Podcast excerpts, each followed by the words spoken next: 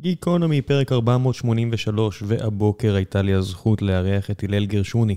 אני מכיר את הלל כבר המון שנים, למרות שנפגשנו רק פעם אחת, אפילו הקלטנו אה, מיני פרק לפני מספר שנים. הלל מתעסק בחקר התלמוד, באקדמיה, והוא כותב הרבה בטוויטר ובכתב העת השילוח ובמקומות אחרים מהזווית של העולם הימין-כלכלי. אה, ליברטריאני, אפשר לומר, אבל לא, לא באמת. למה סתם לדחוף הכל להגדרות uh, כל כך פשטניות, אבל בהחלט מהצד הימין-כלכלי, הצד הליברלי uh, במובן הכלכלי שלו. איש מאוד מאוד חד, מאוד מעניין, בטח כשנותנים לו מיקרופון והשיחה uh, הולכת בלי לקטוע אחד את השני. אני חושב שהצלחתי בזה הפעם לא רע. Uh, אני חושב שטוויטר uh, זה מקום שבו הוא יכול... להגיע לקהלים גדולים, אבל הוא גם, אה, כמו כולנו, אה, לא מקבל שם את הבמה אה, שהוא ראוי לה, וזה בדרך כלל נכנס לכל מיני ריבים מטופשים, כי זה מהות העניין. פה אני מקווה שהצלחתי לתת לו את הבמה הראויה לו. השיחה עסקה, כאמור, בתלמוד, במערכת הבריאות הישראלית. הסיבה הרשמית לכך שהוא הגיע הייתה ספר בשם העיקר הבריאות, שנולד מפרק בכלל שהקלטתי לפני כשנה וחצי, הוא שמע אותו, וכך נולד בעצם אותו ספר, והלל עזר אה, לערוך אותו, ודיברנו על מערכת החינוך, ועל תפיסות כלכליות, ועל אה, משבר האקלים, ושלל נושאים כאלו ואחרים, ואני מקווה שלא עשינו טעויות גסות מדי. אם כן, אה, תקנו אותנו, אני אשמח להחכים. ולפני שנגיע לפרק המרתק הזה, שהיה לי כל כך כיף להקליט עם איש כל כך נעים וחכם, אני רוצה לספר לכם על נותני החסות שלנו. והפעם נדבר על נושא חשוב, כסף. כסף זה דבר חשוב. אתם עובדים קשה, מרוויחים יפה, אבל רוצים להתפתח פיננסית באופן שישרת אתכם לאורך כל החיים. זה בדיוק מה שמציעים בבית ההשקעות מור. עם 15 שנות ניסיון בניהול השקעות ומחלקת מחקר מקצועית מהגדולות בשוק ההון המקומי, תוכלו לבחור מבין מגוון מוצרי השקעה. מור היא החברה המובילה השנה בגיוסים לקופות גמל וקרנות השתלמות, יש להם גם טרק רקורד מרשים בניהול תיקי השקעות וקרנות נאמנות, ואם אתם משקיעים כשרים, תוכלו ליהנות גם מניהול מקצועי של קרנות השקעה פרטיות וקרנות גידור. אם אתם רוצים לשמוע עוד, חייגו כוכבית 4544, או ייכנסו לאתר, אני אשאיר לכם אותו בדף הפרק. אין באמור כדי להוות ייעוץ או שיווק השקעות, או כדי להוות תחליף ליועץ השקעות בידי יועץ השקעות בעל רישיון, על פי דין, המתחשב בנתונים ובצרכים המיוחדים של כל אדם. ועכשיו, גיקונומי, פרק 483, עם הלל גרשוני. מקווה שתהנו.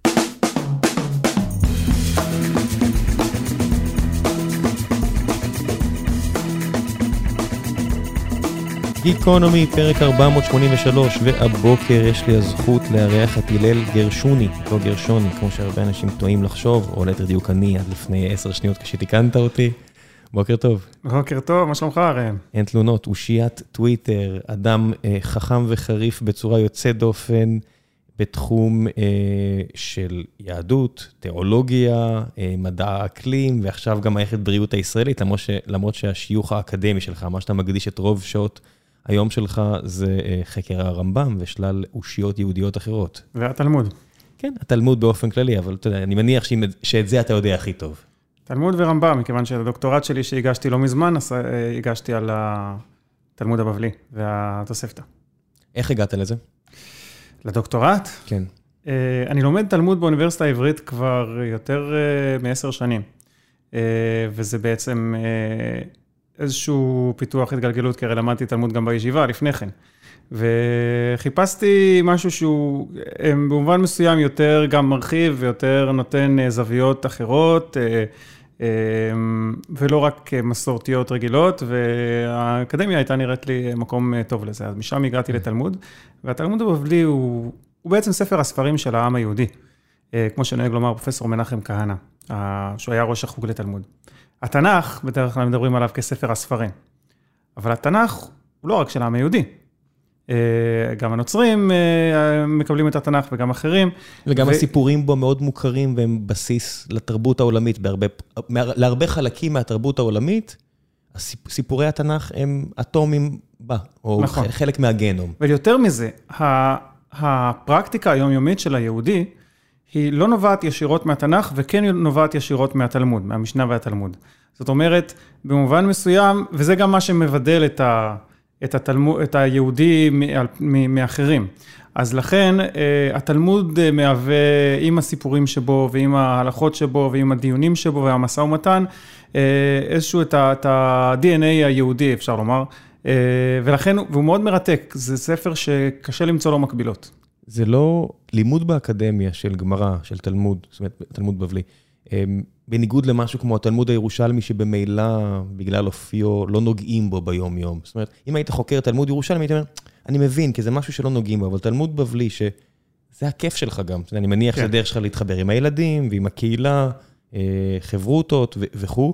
כשאתה לומד את זה באקדמיה, אין שירה, אין שמחה, זה לימוד. זה לא מוציא את הכיף מהכיף שלך בחיים? כן, תראה, הגישה שלי היא בעצם משולבת. זאת אומרת, מבחינתי זה הכל חלק מאותו עניין. אגב, אני מתעסק גם בתלמוד הירושלמי, עובד עכשיו על מהדורה דיגיטלית של התלמוד הירושלמי, זה דבר מעניין. ובעיניי זה, זה מין, הרי גם מה שאני, זה תמיד אני הביקורתי, תמיד אני החושב, המסתכל, גם מעל פני השטח וגם מתחת לפני השטח. ולכן בהקשר הזה חקר תלמוד נראה לי מושך. אם כי אני, אני מתחבר לביקורת על הביקורת, ובאמת לימוד אקדמי יכול להיות מנותק, יכול להיות לא רלוונטי, וזה דבר שאני נמצא בו, זה נמצא לי במודעות, אבל עדיין כשאני לומד תלמוד בבלי, אני לומד אותו, זה מצחיק, אתה תוכל לראות אותי עם הטלפון, עם אפליקציה של, עם האתר של כל החילופי גרסאות, ואני עובר מכתב יד לכתב יד, זה דברים שאני עושה בשביל הכיף. אתה תפריע בחברותות? זאת אומרת, יכול להיות שעכשיו יום חמישי בערב, מתכנסים, אוכלים, נהנים, חושבים ביחד, מדברים, ואז אתה תבוא ותביא איזה... האמת, כבוד הרב, זה לא בדיוק ככה, המחקר העדכני מראה שככה וככה. או שאתה תעשה את ההפרדה הזו בין העולם התורני, דתי, רוחני, קהילתי, לבין המחקר שלך. כן, תראה, זה מצחיק. בגדול, אני פחות איש של שיעורים. פחות איש שאפילו של חברותות, בין השאר מכיוון שאני נוטה להיות, אולי לא, זה, זה קצת זה, אבל, אבל אני אומר, אוקיי, בסדר, אני יכול ללמוד לבד, אני יכול ללמוד את זה בעצמי, אבל הרבה פעמים כשאני עובר ליד איזשהו שיעור, אני ממש מתאפק לא להיכנס ולומר, אתם יודעים שבכתב יד, אז זה, הגרסה היא כזאת, אבל חבל, סתם, מה זה יעזור? זה סתם, אבל, זה, אבל אם מדי פעם אני נפגש עם איזה מישהו, נדבר איתו בלימוד, או אתה יודע, באיזה טרמפ, אז הוא אומר לי, מה אתה אומר על משהו, אז אני יכול, אני, אני שולף גרסאות, וזה חלק מה... שוב, מבחינתי זה פשוט חלק מהאמת, הרי ככה גם למדו את התלמוד. כל הראשונים והקודמים, רש"י ואחרים, תמיד אומרים, מצאתי באיזה ספר, ככה אני גורס, הרמב"ם אומר, מצאתי ספר ישן שהוא כמו שנכתב על הגבילים לפני 500 שנה. ככה אנשים תמיד למדו. מה קרה בין לבין? הרי יש לנו את המשנה, שזה נגיד תחילת הספירה הנוצרית, מעט לפני. בערך 230 לספירה נערך על ידי רבי יהודה הנשיא. כן, ואז יש את התלמוד, תלמודים. ואז קפיצה אדירה של מאות בשנים, עד שמגיע הרמב"ם בכמעט 800, 700, 600 שנה, מאות שנים לאחר מכן. מה קורה בין לבין? אוקיי, אז זה קצת מורכב. התלמודים נערכו במשך מאות שנים של משא ומתן, ואחר כך עריכה ומסירה. באמצע, ואז יש איזה מין תקופת אופל כזאת, בערך בשנים 700, 600, 700, שהמרכזים בארץ ישראל ובבבל גם כן מתחילים קצת לרדת מרדיפות למיניהן. זה צומח אחר כך לתקופה שנקראת תקופת הגאונים. ראשי הישיבות בבבל ובארץ ישראל, שכבר מקבלים את התלמוד כאיזשהו חיבור. חתום. כן, סוג של חתום, עדיין יש, אפשר עוד להוסיף, נוספים לו מדי פעם תוספות, אבל בגדול הוא כבר חיבור קיים, קולקטיבי אגב.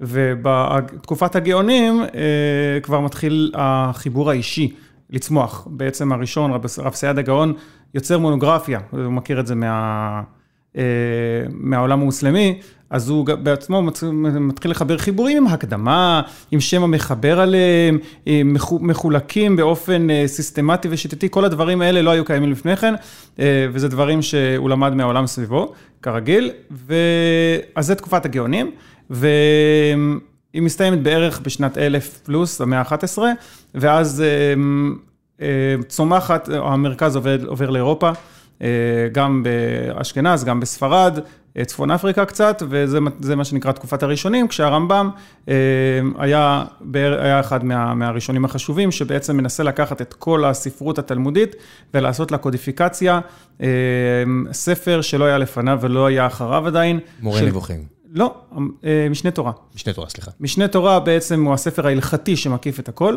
מורה הנבוכים הוא ספר פילוסופי אישי של הרמב"ם, שנזכרנו אותו מכיוון שאני עבדתי על התרגום שלו, מהדורה שיצאה לאחרונה. משהו שבישיבות לפעמים לא כל כך מעודדים את החבר'ה לנבור בו, כדי שלא יסטו לפילוסופיה, לא? לא. אני מכיר את זה מחברים שאמרו לי, מי שלא מבריק, שיתרכז בעיקר. כן, תלוי אילו ישיבות. קודם כל, באמת, זה ספר שהוא, אפשר לומר, קצת אזוטרי, כאילו, מצריך הרבה מאוד העמקה, ומניח הרבה מאוד ידע מוקדם של הלומד, גם מבחינת הרמב"ם עצמו. הוא אומר, מי שקורא את זה צריך להכיר פילוסופיה יוונית, צריך להכיר מתמטיקה, צריך להיות, לשלוט, הוא הדתי הנבוך. זה נבוכים, מי זה הדתי הנבוך? זה מישהו שהוא כבר התמקצע בפילוסופיה, מישהו שהוא כבר מכיר את אריסטו ושורק אותו לפני ולפנים, אבל הוא גם בקיא מאוד בתנ"ך ובתלמוד, והוא אומר, רגע, יש פה סתירה, זה לא מתאים. הרי אריסטו אומר שאלוהים הוא אל כזה שהוא לא נוגע בשום דבר, ונצחי כזה, ואין לו שום דבר. וכשאני קורא את התנ"ך, אלוהים יש לו רגשות, הוא, הוא כועס, הוא אוהב, הוא בוכה, הוא... הוא מוענש בסיפור. הוא מוענש, כן, ו, וזה לא מסתדר. אז הדתי, הדתי הוא נבוך. והוא אומר, מה אני מה אני אקח? או שאני אלך אחרי הפילוסופיה, מה שנראה לי כנכון, אבל אז מה, כל המסורת שלי נזרוק אותה לעזאזל, או שאני אלך אחרי, אחרי הדת, אבל אז מה, מה יקרה? מה, אני אזרוק את השכל? זה לא הגיוני, אני לא יכול לעשות את זה. והוא נבוך. והספר שהרמב"ם מנסה לעשות, זה אומר לו, בוא, בוא, אני אוציא אותך מהמבוכה בשתי, בשתי הדרכים. דרך אחת לומר, תראה, התנ"ך, כשהוא אומר שאלוהים כועס, לא באמת מתכוון שאלוהים כועס, זה רק האנשה. זה, אני אתן לך... אינטרפטציה אנושית למשהו גדול מאיתנו. אני אתן לך מפתח למין מילון מונחים, והוא באמת, בחלק הראשון של מורה נבוכים, הוא נותן מילון מונחים, ותבין את התנ"ך אחרת, זה מצד אחד. מצד שני, הוא אומר לך, גם הפילוסופיה, הרבה מאוד ממה שאתה לומד בפילוסופיה, אתה לא מבין אותה כמו שצריך, ואפילו לאריסטו, למרות שמבחינת הרמב"ם היה באמת אחד מהאנשים הכי גדולים, יש לי כמה ספקות. זה באמת אולי אחד מהספקות הראשונים שאחר כך למהפכה של האנטי אריסטו, שיצרה המהפכה המדעית, לרמב"ם יש חלק מסוים בזה, כי הוא אומר משהו שם לא מסתדר לי, למרות שמבחינתו אריסטו זה כמעט אה, המדע המוחלט. כמו שהיום אנחנו מתייחסים להמדע אומר, זה ודברים שהם מיושבים, והם ברור שככה נכונים. ככה הרמב"ם מתייחס להרבה מאוד קביעות מטאפיזיות של, הרמ, של אריסטו, שבסופו של דבר התבררו כפשוט שגויות. כן, אריסטו ואפלטון הרי אה, גורסים שדמוקרטיה לא מטיבה, לא בהכרח מטיבה עם ההמון, וזה לא משהו שמתיישב עם האדם המודרני ש... וה... והתפיסות הפילוסופיות המודרני, והרמב"ם מהבחינה הזו חי באמצע, ואחד הדברים הכי מעניינים מהבחינה, שאני תמיד הסתכלתי עליהם בפליאה, זה כמה קרוב הוא היה לקדם את האנושות מתמטית עם אפס ואינסוף. ופשוט כל מיני רעיונות קבליסטיים, הרי אלוהים אין סוף, וכו' וכו' וכו', ומה זה בעצם אומר, אם אלוהים... הרי הרמב"ם היה מהראשונים, לפחות המוכרים, שהתעסק במונחים האלה, כי אפס ואין סוף קשורים, לא צריך כן. הבנה גדולה במתמטיקה כדי להבין את הקשר הזה, והרמב"ם כמעט נגע בזה והלך אחורה, כי זה פשוט מתנגש. נכון, הרמב"ם מתעסק הרבה בנושא של מה, איזה אינסוף יכול להיות, איזה, אה, אולי, כמעט אפילו סוגים של אינסוף, למרות שזה הומצא אחריו. גיאורגי קנטור, רק אה, הרבה שנים אחרי זה יהודי אחר אה, כן, כן, שהוא בעצם המציא את האלף, עוצמות. כן. א', אפס. כן, עוצמות. האות א', כן. שהוא לקח מה, מהתרבות היהודית הפרטית שלו. אינסוף. כן, א' אין סוף, זה באמת דבר מרתק. בסדר, אם היוונים הביאו לנו את כל האותיות שלהם. כן, הוא אומר, טוב, נגמרו האותיות באלף ביווני, בוא נלך לאלף בית עברי, אה, ומאז זה נמצא שם, כן. אה, באמת הרמב"ם אה, בהקשר הזה הוא דמות מרתקת. שוב, הרבה מהדברים שלו הם מיושנים, לא רלוונטיים, ארכיאולוגיה היסטורית, כמו שקרא לזה הרב קפח, שתרגם גם הוא את הספר, אבל אפשר, אני כאדם מאמין, סוג של הדתי הנבוך אה, של הרמב"ם, אני חושב שיש שם הרבה מאוד דברים שאני יכול ללמוד גם אה, ללקח לימינו. אבל אין עם זה בעיה, כי הוא אדם. אין בו אלוהות, הוא פשוט אדם מאוד מאוד חכם, כן. שחי את ה... הוא ביטוי של השכינה, איך שאתה לא תרצה ללכת לזה, בתור אדם מבריק. פשוט ש... אדם חכם. ש... שהשכינה הביאה לו נשיקה במצח, נקרא לזה. שכולם מסכימים על זה. איפה לך כאדם דתי חושב ביקורתי, דתי נבוך מה שנקרא, יש את ההתנגשויות האלה. אני, אני מודה שאני למשל קורא דברים שאתה כותב, או אחרים כותבים עליו, אני אומר, אוקיי, אני יכול להתחבר לזה, זה הכל בסדר. לי נורא קשה למשל עם רעיונות קבליסטיים. גם לי. איך אתה חי עם הסתירות? לי כאדם לא מאמין, אין בעיה עם הסתירות. אני אומר, אוקיי, בסדר. אני, זה, אתה מידה, יגידו לי, מה ההבדל בין כת לנצרות? הם מיליארד מאמינים, אתה יודע, זה בסופו של דבר, החל מגודל מסוים, אין לי מה להתווכח, כי הם מאמינים בזה, בסדר, זה שלהם. אבל שאני רואה, שאני נובר ב... בצורה מאוד שטחית כמובן, כי, כי זה רחוק ממני ואני לא באמת נובר בזה, אלא רק בצורה שטחית. ברעיונות קבליסטיים, נורא קשה לי. אני מסכים איתך, תראה, אני, אני רמב"מיסט בהקשר הזה. אמ, והרמב"ם לא הכיר את ה... ודאי לא את הקבלה הלוריאנית. זה 200 שנה אחריו. שזה אחריו. אה, דיברתי אגב פעם עם חוקר קבלה, אה, שהוא כתב כמה ספרים על זה, איש מאוד אה, מבריק. והוא אמר, וחבר שלי שאל אותו, מה, מה היחס שלך לזוהר ולאחרים? הוא אומר, תקשיב, יש לי פה חיבור. שהתחבר בתקופת הראשונים, במאה ה-13, וכמו שהרמב"ם כתב דברים מעניינים וחשובים, וח... גם מי שכתב את הזוהר, אם זה רבי משה דיליון או אחרים, כתב דברים מעניינים וחשובים, ואני חוקר אותם. היה מישהו, כמובן, היה מישהו אחר שאמר, אחד מהחוקרים המודרניים יותר, שהוא, אני חושב שזה היה פרופסור שאול ליברמן, או הרב שאול ליברמן, תלוי איך אתה קורא לו, שאמר את זה ביחס לגרשום שולם, חוקר הקבלה הנודע.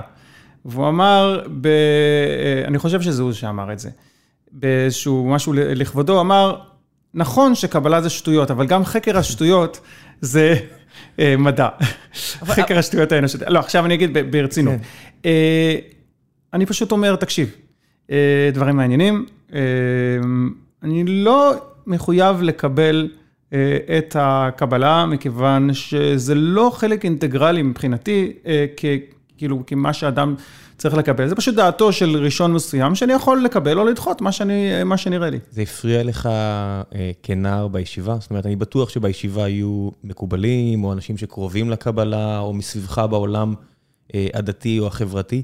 זה, זה צורם, זה מפריע? אז קודם כל, היחס שלי לקבלה התפתח עם הזמן, אני פשוט למדתי את זה, בחנתי את זה, הסתכלתי, והיחס שלי משתנה. אבל מצד שני, אבל אה, אז, אז אה, בישיבה פשוט אמרתי, אוקיי. אה, יוצאים לזה דברים מעניינים, הרב קוק כתב משם דברים מעניינים, אז סבבה, למה לא? זה פחות או יותר הייתה הגישה שלי. היום אני קצת אולי יותר ביקורתי, אבל יותר לא מתעסק בזה, פשוט אני לא חושב שזה חלק בסיסי מהיהדות. יש אנשים שישר אומרים, זה נקרא כופר, מי שלא מאמין בתורה שבעל פה, וזה חלק מתורה שבעל פה, אז אוקיי, שיקראו לי כופר. שיקראו לזה, זה באמת לא מעניין אותי. אבל אתה מכיר בכוח הרי של רעיונות טובים, קבלה. הומואפתיה, כמו הרבה, היום ראיתי בטוויטר, על הבוקר, אני מקדיש איזה עשר דקות ככה, עובר, כן. ואני רואה מישהי שם ש... שקשה לה בחיים כנראה, כי היא כותבת, לא יודע למה זה קפץ לי, כנראה, אתה יודע, מה זה משנה. ו, ומישהו ממליץ על הומואפתיה, והדחף, אתה יודע, הדחף הראשוני שלי זה להתערב ולהגיד את השטויות שלי, באמת, האמת, זה הרבה יותר זול מטיפול פסיכולוגי שאין לה יכולת להרשות לעצמה שהיא כתבה. אם פלסבו אני יודע הרי שזה אמיתי, אם זה משהו שינחם אותה ויעשה לה טוב, מה אכפת לי? למה שאני אתערב בזה? כמו עם קבלה, עם קבלה שזה חינם כמעט. כן. יכול להקל על האנשים ולהביא להם איזושהי שמחה והעמקה. מה זה ענייני? כן, אז קודם כל, אני, אני באמת מסכים איתך מאוד, אני חושב שהמסע הצלב נגד הומאופתיה, ברמה מסוימת הוא מוצדק, אבל ב... מעבר לרמה מסוימת הוא כבר לא נכון, כי הומאופתיה, אני מסכים איתך, היחס שלי אליה כפלצבו, ורופאים לא יכולים היום, יש להם בעיה אתית לרשום פלצבו. אמ, וזה דרך מעולה. אה, ואיבדנו משהו, איבדנו משהו ביכולת שלנו לסייע לאנשים. נכון, וזו דרך מעולה לעשות את זה, וזה דבר אחד. דבר שני, אני חושב שאנחנו צריכים קצת להוריד את ה... ה... כן, אה, אנחנו יודעים יותר מכולם, אוקיי, בסדר, אם הוא... אה, בוא לא, אני, אני אתן לו לעשות את מה שהוא חושב שנכון. אם הוא יבוא אליי ואני אגיד לו, אוקיי, אה, טוב, יש בזה קצת אלכוהול אולי, זה יכול לעזור לך, אה, אם הוא יבוא להתייעץ איתי. אבל אם הוא מדבר עם החבר שלו, אז זה ממש אה, לגמרי לא ענייני. לא ענייני, זה, זה, זה לא גם... ענייני. העניין שאני חושב על זה, על, אוקיי, הוספתי עכשיו, אם הייתי אגרסיבי, אם הייתי, נכנסתי והסגברתי כל הביטויים האלה, אבל בסוף זה גם עניין של אגו, ומה שאני יכול לעצור ולנתח ולראות מה קרה פה, בסוף הראתי. ואני אומר, יש את השבועה של הרופאים, היפוקרטוס. כן. אני אומר, למה לא נרחיב את זה על כולם? אם אני לא מכיר את האדם הזה ואני לא צריך להראה לו, למה לעשות את זה? זאת אומרת, למה להיכנס בצורה אגרסיבית בלי באמת סיבה. נכון? ופרימום נון נוקרה. כן. ראשית, זה קשור ל... לספר, אני מנסה להביא אותנו תכף נכון, ל- הנה ל- לספר. מגיעים. הנה אנחנו מגיעים. נכון, הדבר הראשון שצריך לעשות זה לא להזיק. עד כמה מערכת הבריאות הישראלית אה, מכירה בכך? לא, לא אה, מה שיוצא מהפה, מה שיש בלב. אוקיי, אז בואו בוא נדבר על הספר שלכבודו אנחנו נמצאים פה, כן. אה, של דוקטור רודי פרישמן, אה, עיקר הבריאות. ואני אקדים קצת, אה, אני כתבתי על מערכת הבריאות, כי הגישה שלי היא גישה של, אה, נקרא לזה שוק חופשי, ואני אישית חושב שגם בהקשר הזה, מערכת הבריאות צריכה ללמוד מהשוק החופשי כמה דברים. ופנו אליי לפני קצת יותר משנה, אה, מהוצאת הספרים, ואמרו לי, בוא, אתה רוצה אולי לעבוד את, עם אה, דוקטור רודי פרישמן? בוא, יש פה, תקשיב לפרק שלו בגיקונומי. תראה כן, מי... לא, לא, אני יודע, הפרק הזה הוא- הוא הפתעה נורא גדולה, כי כן. כשאודי אה, דיבר איתי, אני הייתי קצת חששתי, זה היה ביטוח, אמרתי, אתה רוצה לדחוף את הביטוח שלך? כאילו, מה? כן. הוא אומר, לא, לא, לא, לא, זה לא קשור. אני הולך לדבר על עולם הרפואה, אמרתי, או, מעולה, כי הכרתי בבורותי. זאת אומרת, הרבה דברים שהוא אמר באותו פרק, כן. בזמן שהוא משוחח, אמרתי, אוי, נכון, באמת הייתה פה תקופה, כשהייתי ילד, שסבתא הייתה, לא, הרבה לפני שסבתא הייתה חולה, כשהייתי ממש ילד, כן, היה, היה שוחד. כן, היינו בעולם של שוק אפור, של מדינת עולם שלישית, כן. שבה היה מקובל להכניס שטרות למעטפה ופשוט להביא כסף לרופא. נכון. ו- ולדפוק את המדינה, לגנוב מהמדינה את המס הכנסה, ולגנוב מאנשים אחרים את הזכות שלהם למס- ל- לסימטריה, להוגנות. זאת אומרת, אנשים, ותכף נגיע לזה, לכל הטענות כנגד שוק חופשי, אבל כשזה לא סימטרי ומעל השולחן, זה ממש לא בסדר. כן, עכשיו, למה, למה זה קרה? כל הסיפור של הכסף ומעטפות לרופאים. אה, ושאודי מדבר על נורמה, זה. נורמה, איך זאת הייתה, נותן נו, לזה. זאת. הייתה נורמה, ואודי מדבר על זה לא מעט אה, בספר שלו, והסיבה לזה אה, היא שאנחנו יצורים של בחירה, ואנחנו מאוד אוהבים את הבריאות שלנו באופן מפתיע, אנחנו ממש רוצים שהיקרים שלנו יהיו בריאים, ואנחנו נעשה הכל בשביל זה, כי העיקר הבריאות. אה, ואם המדינה לא נותנת לנו לבחור את הרופאים, אם המדינה אומרת לנו, אוקיי, זה מה שאתה מקבל וזהו, אז אנחנו נמצא את הדרכים לעקוף את זה. וככה מתפתח שוק שחור. בדיוק ככה. אגב, לפני כן זה היה הנורמה בכמעט כל תחומי החיים.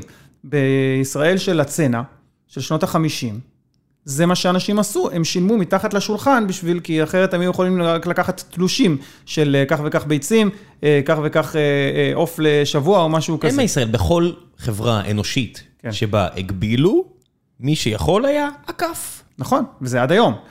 אז נגיד, כמובן, ברית המועצות זה דוגמה קלאסית. כן, אין מה לציין, זה- זה זה כמעט איש קש, אני אומר, לא צריך ללכת שם, בכל מקום שבו הגבילו את האפשרויות, מי שיכול היה, עקף, זה כמעט אקסיומטי. גראס, אתה מכיר? שמעתי על זה, אז זהו, אז... אה, דעתי ידועה. כן, אז לגבי גראס, זה בדיוק אותו דבר, אתה מגביל, אז האם אנשים לא קונים גראס? האם זה לא, לא קיימים טלגרמים ומקומות אחרים שאתה יכול לה, להשיג בצורה, אתה, אתה, אתה תשיג.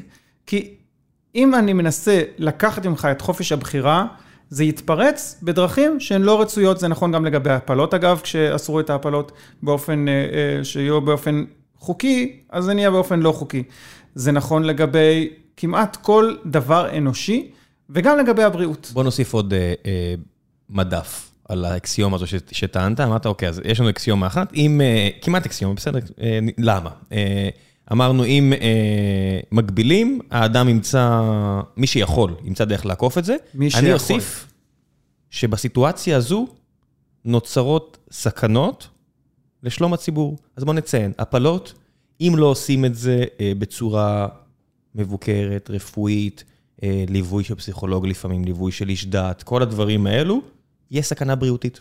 בוודאי. אם אנחנו מדברים על אנשים שחושבים שקנאביס זה מה שיעזור להם, ולא דואגים לכך שזה יהיה מוסדר ונקי ובסדר, נחשו מה? אנשים ישתמשו בשטויות. כי מה שנראה כמו קנאביס הוא לא בהכרח קנאביס. ישב פה, אה, ישבו פה אנשים שעשו מחקר, ואמרו, תקשיבו, בשנות ה-90 הייתה סיטואציה שבה כל מה שאנשים צרכו היה אפס קנאביס. נורא קל לרסס דברים עם שלל כימיקאים, להגיד, קחו קנאביס. אתם תהיו בשוק מכמה, יאיר אביב, איש יקר, ממש הלך ודגם ובדק אפס אחוז קנאביס, במה שכולם צרקו פה כקנאביס. אתה יודע, הבדיחה בבאר שבע הייתה חשדולן, חשיש ואדולן, שילוב. ואנשים אמרו, טוב, זה, אבל זה לא באמת, זה באמת חשיש. לא, זה לא היה חשיש. שוב, הגבלת את החופש, אנשים מצאו פרצה וסיכנו את עצמם. כן. ואנחנו מדברים על רפואה. הנה, הגבלנו, אנשים עקפו, ועל הדרך סיכנו את שלום המדינה, כי אנחנו ברגע שאתה מוריד את המשילות, וכולם, כולם, ברגע שזה נהיה רווח, כולם התייחסו לשוחד כמשהו נורמלי לחלוטין. כמו, כמו איטליה, כמו קוריאה, פגענו, שוב פגענו. אז הנה, אני מוסיף עוד שכבה כן. מעל העניין שאנשים יעקפו, הם גם על הדרך יפגעו. יותר מזה, אתה משלם אה, לרופא אה, במזומן, אבל זה הכל שחור, אז הוא יכול להתנער ממך אם משהו קורה לו, משהו לא בסדר. לא, אתה לא תוכל לתבוע אותו אחר כך אה, לבית משפט על הכסף, שיחזיר את הכסף. הדברים לא מוסדרים. השתלות כליה, זו גם דוגמה שאגב, אודי כותב עליה בספר. אנחנו לא אוהבים, לא אוהבים תשלום עבור איברים. זה, זה נראה לנו לא, משהו פה לא בסדר. אבל אנשים אוהבים את החיים שלהם, ואנשים יעשו מה שהם יכולים בשביל להציל את חייהם, ואם זה, זה דרוש תשלום עבור כליה, הם יעשו את זה, אז בשוק השחור. אז זה אומר שהם ישלמו לפעמים לאיזה מתווך אה, מפוקפק, שאולי יביא להם את הכליה ואולי לא יביא להם, ויעשו אולי את הניתוח באיזה מדינת עולם שלישי, שאנחנו לא יודעים מהם התנאים שם. הדברים האלה קיימים, הם היו, הם קורים כל הזמן. ואז באה המשטרה ותופסת איזה מין כנופיה, ואנחנו כולנו שונאים את הכנופיה, ואנחנו לא מבינים שלא העכבר גנב, אלא החור גנב. זה לא נימבי, not in my backyard, זה במילא קורה, זה פשוט נימבי כשאני לא מסתכל. זאת אומרת, אפשר להשליך את זה להרבה דברים שקורים במדינה ונרחיב את זה. זאת אומרת, אני, יש בדואים, יש בעיות שם, אני יודע, אבל כל עוד אני לא מסתכל על זה, זה בסדר. כן. אני לא רוצה להתעסק עם זה, אני מעדיף פשוט מבחירה להסתכל לכיוון השני. זה לא אומר שאין בעיה, כן. אני פשוט לא יודע עליה. שזה אגב מתקשר למשהו אחר, אה, כל הסיפור של הרצון, חלק מהסיפור של הרצון לשלוט בכל, שלא תוכל לשלם יותר בשביל לקבל בריאות טובה יותר, זה כי זה לא אין שוויון. אנחנו רוצים שיהיה שוויון. אה, שגם עשיר וגם אני יקבלו אותו טיפול רפואי. עכשיו, בתיאוריה זה נשמע נהדר, כי באמת למה שבן אדם שיש לו יותר כסף במקרה נולד למישהו עם, אה, עם הרבה כסף... לא פייר. זה לא פייר, זה לא הוגן, אז, אז שיהיה לו מטוס פרטי, אבל למה שיהיה לו בריאות יותר טובה? אז קודם כל, החיים הם לא הוגנים, אין מה לעשות, זאת אומרת, תהיה לו בריאות יותר טובה, יהיה לו אוכל יותר טוב, יהיה לא לו... לא תהיה לו בהכרח בריאות יותר טובה, יש לו פוטנציאל לבריאות. פוטנציאל לבריאות, לא, בממוצע, כן. all other things equal, כן? ceteris כן? paribus. אה, זאת אומרת, אם תיקח אה, את כל שאר הדברים, אז תהיה לו בריאות יותר טובה. ממגוון סיבות שהן לא קשורות דווקא ל... הוא יוכל להרוס את בריאותו, אבל אם הוא יבחר, הוא כן. יגדיל... הכסף מקנה לו פוטנציאל הרבה יותר גבוה לבריאות טובה. נכון, אמ, אבל יותר מזה, אם אתה עכשיו אמ, לא מאפשר את הבחירה הזאת, אז אתה יוצר עוד יותר אי שוויון. כי מי הם האנשים, וזה עד היום, בעבר היו משלמים אה, נגיד במעטפות, היום בגלל הבעיות החוקיות והמרדף נגד זה, אז, אז עוברים לדר, לדרכים אחרות, אבל מי הם האנשים שיודעים למי להרים טלפון ולאיזה מנהל מחלקה הוא בדיוק מכיר את הדוד שלי. א', זה לאנשים... ושלל כן. המאכערים סביבו. אז א', לאנשים שיש תורמים, שהם תורמים לבית חולים בדיוק מהסיבה הזאת. הם תורמים כי הם יודעים שהם יוכלו להרים טלפון למנהל מחלקה והם יעזרו להם. סיפור שאודי מספר בספר שלו, שהוא היה... אה, עבר איזשהו אה, התקף שהוא חשב שזה שבץ, והוא שוכב שם במיון, והוא כולו מפוחד, והוא לא יודע מה קורה לו, ואף אחד לא ניגש אליו, ואז מציץ המנהל של המיון ואומר לו, תגיד, אודי, אתה תרמת היום השנה לא, לאירוע? באותו זמן ביקשו ממנו לא לתרום, אז... והוא הלך. זאת אומרת, אם תרמת, אתה מקבל שירות, אם לא, אז לא. זה דבר אחד. דבר שני, אם אתה מקושר או לא מקושר. אם אתה אדמו"ר מפורסם, או אם אתה בן אדם שמכיר את ה... אתה, בוא נאמר, אשכנזי לבן, שמכיר את כל האנשים הרלוונטיים, אז יעזרו לך, אבל אם אתה לא יודע עברית, אתה לא יודע איך להתנהל, אתה, אתה אה, אה, ערבייה ממזרח ירושלים, או שאתה מישהו מה, מהפרף, מה, שאבא שלו עלה ממרוקו ואתה לא מכיר את האנשים הנכונים, אתה לא תוכל להוציא את הסטפה ולהגיד בוא תעזור לי, תשלם, לא אכפת לך. גם אם יש לך כסף זה לא יעזור, אתה לא תדע מה לעשות. גם אם יש לך כסף ואתה, כן. ואנשים יכולים, זאת אומרת גם אנשים שהם מאוד קשי יום, אם הם צריכים את הכסף של הבריאות שלהם, הם יגייסו אותו מדודים שלהם, מאחים שלהם, כן. מחברים שלהם. חס וחלילה לשוק אפור. הם יעשו את זה. הם יעשו את זה, אבל אם אתה לא תאפשר להם, אז המצב שלהם יהיה עוד יותר גרוע, ולכן המרדף של המערכת היום, כמו שהיא בנויה היום, נגד כל האפשרות של תשלום עבור אה, שירות רפואי, הוא מרדף שפוגע בשוויון ולא עוזר לו. הוא נראה יפה, אבל בפועל הוא יוצר יותר בעיות ממה שהוא פותר. כן, אנחנו, אנחנו חווים את זה בכל כך הרבה סיטואציות, אבל מצד שני, אתה ואודי גם לא מסכימים. זאת אומרת, אני, כן. יצא לי לשוחח עם אודי כמה פעמים, ואתה, אם אני, יש איזשהו, אה, איזשהו ספקטרום שנע בין אפס חופש למאה חופש, על כל המשתמע מכך, אתה יותר אה, לצד הימני ממנו. נכון. איפה החילוקי דעות ביניכם? אה, אודי מאמין במערכת אה, ממלכתית, אה, בתקציב אה, ממשלתי גדול למערכת הבריאות. אה, מבחינתו זה דבר שהוא, אה, ככה המערכת צריכה להתנהל. אה, אני באמת יותר פנאט, כי אני חושב שהכשלים הרבים שבמערכת, הם הרבה מזה נובעים מה, מ- מהכוח הענקי שיש היום לפקידים, שלא היה בעבר. מערכת הבריאות, אנחנו רגילים לחשוב עליה כ- כאיזה מין אקסיומה שהיא תמיד מנוהלת על ידי המדינה. זה לא היה נכון עד לפני 100 שנה.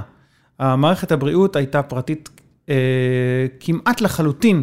אה, היית משלם לרופא, הוא היה עוזר לך, אה, אגודות אה, אנחנו שונות מדברים של... על כל העולם, כן, זה לא... כל מקום, כל כן. מקום. קופות החולים פה הוקמו... קופות אה, החולים פה הוקמו באופן פרטי. שנות ה-20, אני חושב. כן, עכשיו, חלק על ידי הסתדרויות, שגם כן היו, לא, היו ארגונים וולונטריים ברובם. אה, אחר כך, כמובן, זה נהיה פחות, פחות וולונטרי, אבל ה... קודם כל צריך להכיר בזה שהבסיס של מערכות הבריאות קם באופן פרטי. ואני חושב שההשתלטות הענקית של המדינה על אה, מערכת הבריאות היא לא בריאה. ואחת מהסיבות שמערכת הבריאות שלנו יחסית טובה למקומות אחרים, היא שהמדינה לא הייתה יכולה להשתלט כל כך אה, בקלות על המערכות שקמו. קופות החולים, שקמו באופן מבוזר, על ההסתדרויות למיניהן ועל ידי אה, ארגונים אחרים, המדינה ניסתה להשתלט עליהם, אבל ההסתדרות אה, הייתה כל כך חזקה שהיא היא יצרה איזשהו מין שוויון, אה, שיווי משקל. עכשיו, ההסתדרות של עצמה הייתה גוף חצי מדינתי, וזה היה סיפור שחיים רמון הצליח אה, לפרק, אחד מה, מהדברים שצריך לזקוף אה, לזכותו. יש, תשמעו אצל תמיר דורטל בעל המשמעות, יש לו פרק עם חיים רמון, אני אשאיר כן. לכם לינק, באמת סיפור מעניין וחשוב בהיסטוריה הישראלית. כן, נכון. אפשר, אפשר להרחיב שם. כן, אז, אז קופות החולים בעיניי זה באמת אחת מההצלחות של, של מדינת ישראל, בדיוק בגלל הסיבה הזאת של הביזור, של תשווה את זה לבריטניה, שבה הכל זה NHS, זה הכל כאילו מלמעלה, הכל מנוהל על ידי המדינה. וכשמשהו מנוהל על ידי המדינה, אז קודם כל התקציב הוא תמיד מוגבל. אלו שתי אקסיומות ששוב אני אחזור לספר של אודי, הוא אומר, קודם כל, אקסיומה הראשונה זה אין גבול לבריאות טובה. אתה תמיד יכול למצוא עוד משהו שיעזור לך להיות יותר. תמיד תוכל לשלם אקסטרה כסף בשביל שיטפלו בך יותר טוב. ומצד שני, יש גבול לכסף. וכשמערכת מנוהלת על ידי המדינה, היא אומרת, אוקיי, עד כאן אני, אני אעשה רף לטיפול, אני לא אוכל לטפל בך יותר טוב, באופן מודע. וזאת אחת מהבעיות, וזה אחת מהסיבות, אגב, שאם נגיע למערכת האמריקאית, המחירים שם הם מעל ומעבר לכל מה שהיית יכול, יכול לדמיין. יש גרף שאני מאוד אוהב, ש... אינפוגרפיקה כזו, שמראה את אה, האחוז היחסי של ההכנסות של חברות הפארמה מהשוק האמריקאי. עכשיו, ארה"ב היא באמת המדינה השלישית הכי מאוכלסת בעולם, אני חושב שזה כן. סין, הודו ואז הברית. נכון. שאני מניח שבקרוב ניגריה ומדינות אחרות יעברו אותם. היא השלישית בגודלה גם בשטח וגם, וגם. באוכלוסייה. גם באוכלוסייה. ועדיין, האחוז הוא כל כך לא פרופורציונלי. יש שם, יש אה, סוגות שלמות של טיפולים, או קטגוריות שלמות של הכנסות לחברות הפארמה, שבהן השוק האמריקאי מייצג 70, 80, 60 אחוז מכל ההכנסות. דיאליזה זה אחוז מהתקציב האמריקאי. לא אחוז מהתקציב של הבריאות של ארה"ב, שהוא גם ככה עצום, 20 אחוז כמעט, אלא אחוז אני חושב שיותר מ-20 מכל התקציב הפדרלי, אחוז מכל התקציב של ארה"ב, זה שירותי דיאליזה. ואתה אומר, זה מטורף. איך, מה? איך הקשר הזה ממשלתי. קרה? וזה תשלום ממשלתי. אנשים לא קולטים שבארצות הברית ה- ה- ההשתתפות של הממשלה בהוצאות הבריאות של האזרחים הוא- היא אדירה, זה התקציב הכי פדרלי, הכי גדול.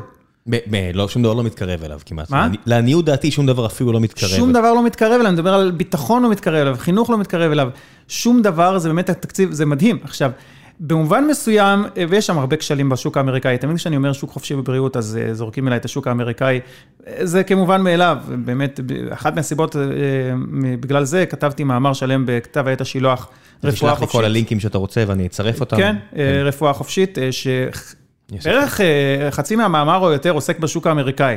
זה נראה אולי מוגזם, אבל בגלל שאני חושב שיש הרבה חוסר הבנה.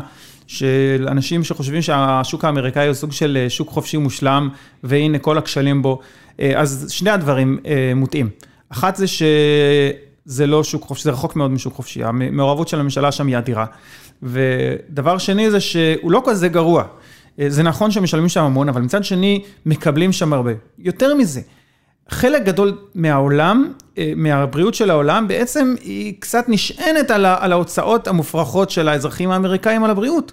אנחנו במובן מסוים, אם לא הייתה, אם לא היה השוק האמריקאי, אז הבריאות שלנו היה הרבה פחות טובה. קודם כל, היינו הרבה אנשים שמגייסים כסף לטוס לאמריקה.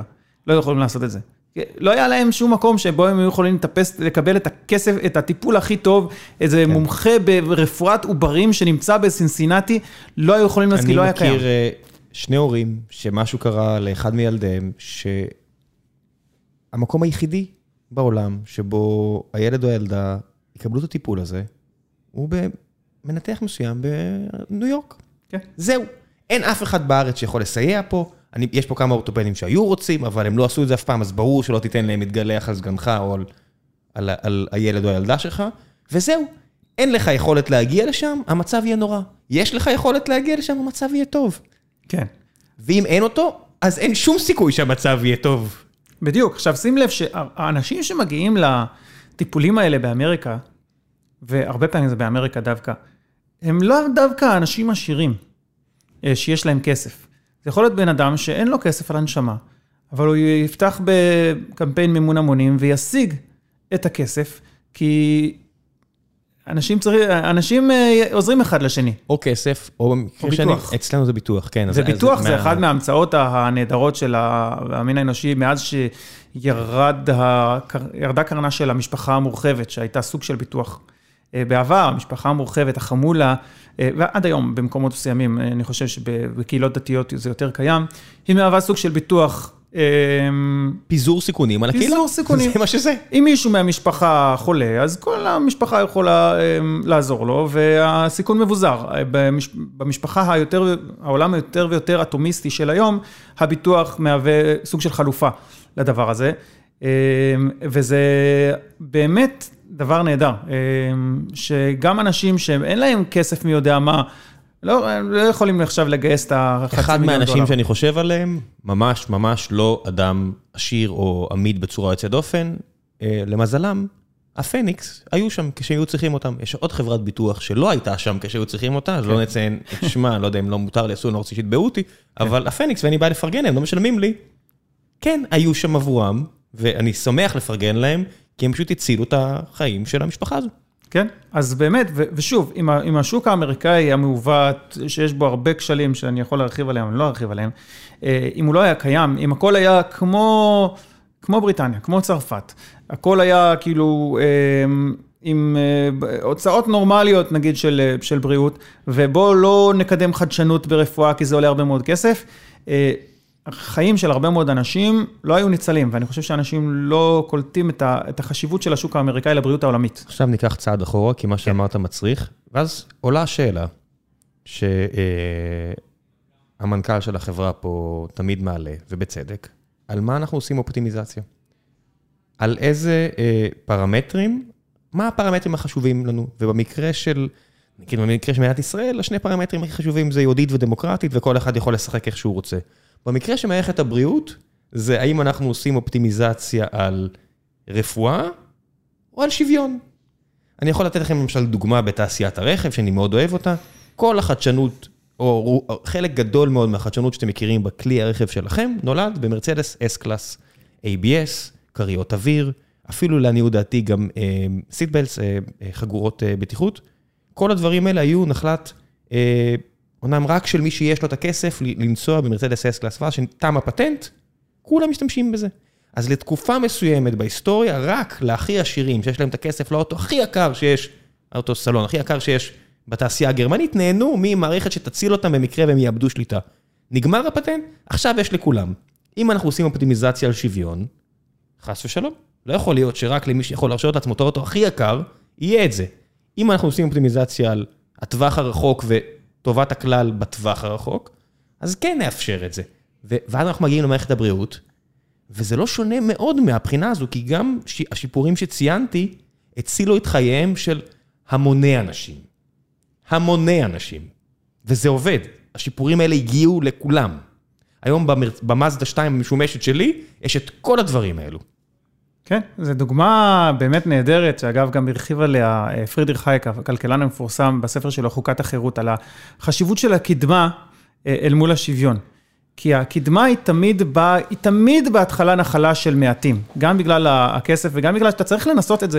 גם אם היה לך חברה מתוכננת מלמעלה, סוציאליסטית, אתה תמיד היית, אתה היית צריך לקחת איזה מין קבוצה כלשהי של אנשים ולנסות אותה עליהם. אז אפשר לומר שהעשירים הם סוג של שפני הניסיונות של כל הדברים, האלמנטים החדשניים. אה, דיברת על, על תעשיית הרכב, כמובן תעשייה של הטלפונים הניידים.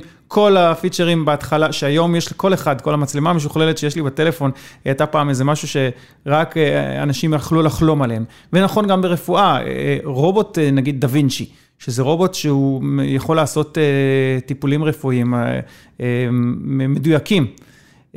כירורגיים במובן הפשוט. הכי כירורגי שיש. הכי כירורגי שיש. הנה, ראש הממשלה לשעבר, אהוד אולמרט עבר. אה, טיפול כזה, אה, כשהיה לו הסרטן ההרמונית, אה, על ידי רובוט בניו יורק. ואתה שילם על זה. והיום, גם בארץ, גם אנשים שהם לא הכי עשירים, יכולים, יכולים לשלם על זה. אגב, יש עכשיו סיפור על הרובוט הזה, אני חושב שבבית החולים בנהריה, או משהו כזה, הם קנו רובוט כזה, אבל משרד הבריאות לא מאפשר להם להשתמש ברובוט. כי יש תקנה, של... זה, זה אחד מהאבסורדים הכי גדולים. יש תקנה שמגבילה את מספר המכשירים הרפואיים ש... שאפשר להשתמש בהם. אה, אם אתם כל הזמן שומעים את התלונות על אין מספיק MRI, אין מספיק CT, אין מספיק IMRI, אה, פרוטון, כל הדברים האלה, זה נובע מתקנה של משרד הבריאות שאומר, לא כדאי שיהיו יותר מדי מכשירים, כי זה יגביר את הביקוש לטיפול רפואי ואין לנו תקציב לזה. שים לב שהכל חוזר לזה ש... הכל מנוהל מלמעלה, אז אנחנו מורידים את, הבר... את הבריאות הטובה של האנשים בשביל השאיפה, לש... השוויון המדומיין, והשוויון הזה הוא לא אמיתי. אין באמת שוויון. אני יכול לקחת הכל לכולם, אתה יודע, זה כמו בגן. נכון. אם הילד שלי ייכנס עכשיו עם אה, שלוש עוגיות, והגננת תשאל, יש לך מספיק לכולם? לא, אז אל תכניס את זה. נכון. נגמר, שווה, אין לאף אחד. נכון, אגב, במשפחה... אנחנו, עם עוגיות אין לי בעיה. במש, זהו, במשפחה זה באמת ככה, כל הרצון של אומר, אתה יודע מה, ש, שלא יהיה לאף אחד, אבל, ש, אבל העיקר שזה יהיה שוויון לכולם, אני יכול מאוד להבין את זה.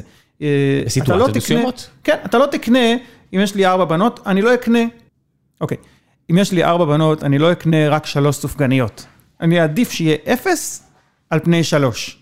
כי המחיר של הקנאה לא שווה את זה. אז בסיטואציות מדיניות מסוימות גם כן יכול להיות שאי שו... ש... שלא יהיה, לא יהיה לכולם, אם זה ייצור אה, איזשהו חוסר נחת אה, כללית, אז אני אעדיף שיהיה פחות, אבל שיהיה שוויון.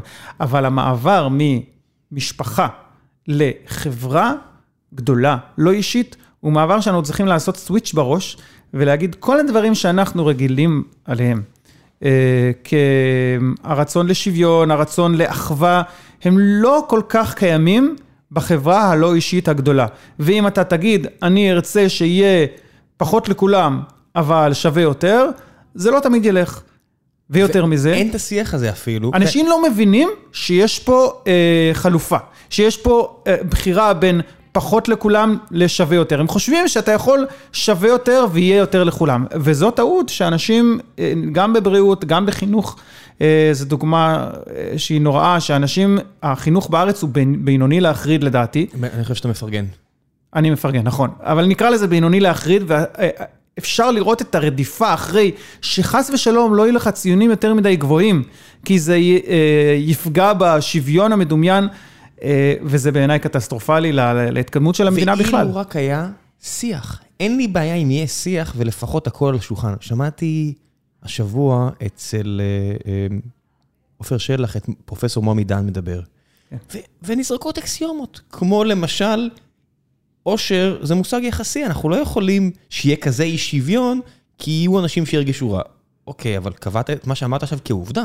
מה שאמרת עכשיו זה לא מתמטיקה.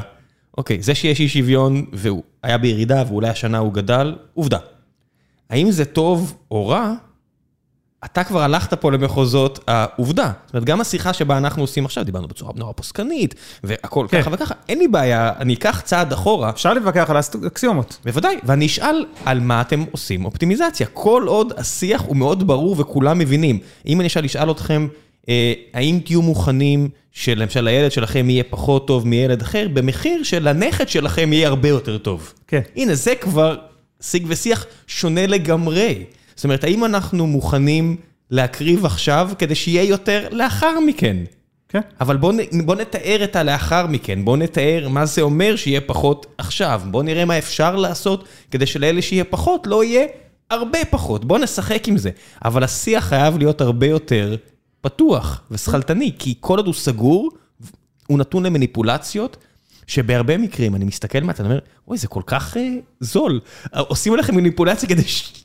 אתה יודע, אתה רואה את זה עם מחירי המזון עכשיו, אתה רואה את זה עם, עם חקלאות, אתה רואה את זה בכל מקום, שאין לי בעיה שהשיח יהיה פתוח, אבל כל עוד אומרים, תראה סקנדינביה, תראה ארצות הברית, אין פה דיון, אתם זרקתם פשוט אה, השוואות בלי להיכנס אליהם לעומק. אני, לפעמים נורא מייאש אותי הסיפור הזה. אה, כן, אני מסכים. אה, אה, תראה, אני קראתי אה, חוברת אה, ארוכה של אחד מה- מהמכונים אה, שיש בארץ על הנושא של אי שוויון בבריאות.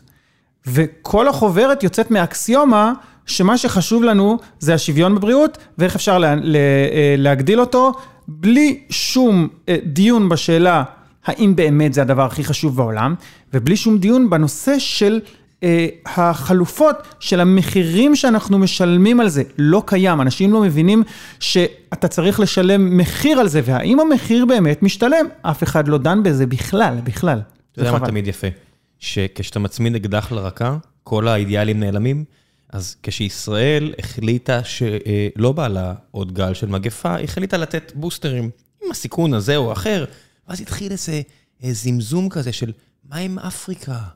מה עם זה? והסתכלתי עצמי, אמרתי, מה יש לכם? אין שום סיכוי שאתם תדברו ככה עוד שלושה חודשים. למה בכלל לנהל את הדיון הזה? הרי כולנו יודעים את זה, והנה ניו יורק אומרת, כל מי שמעל 18 בואו קבל את הבוסטר.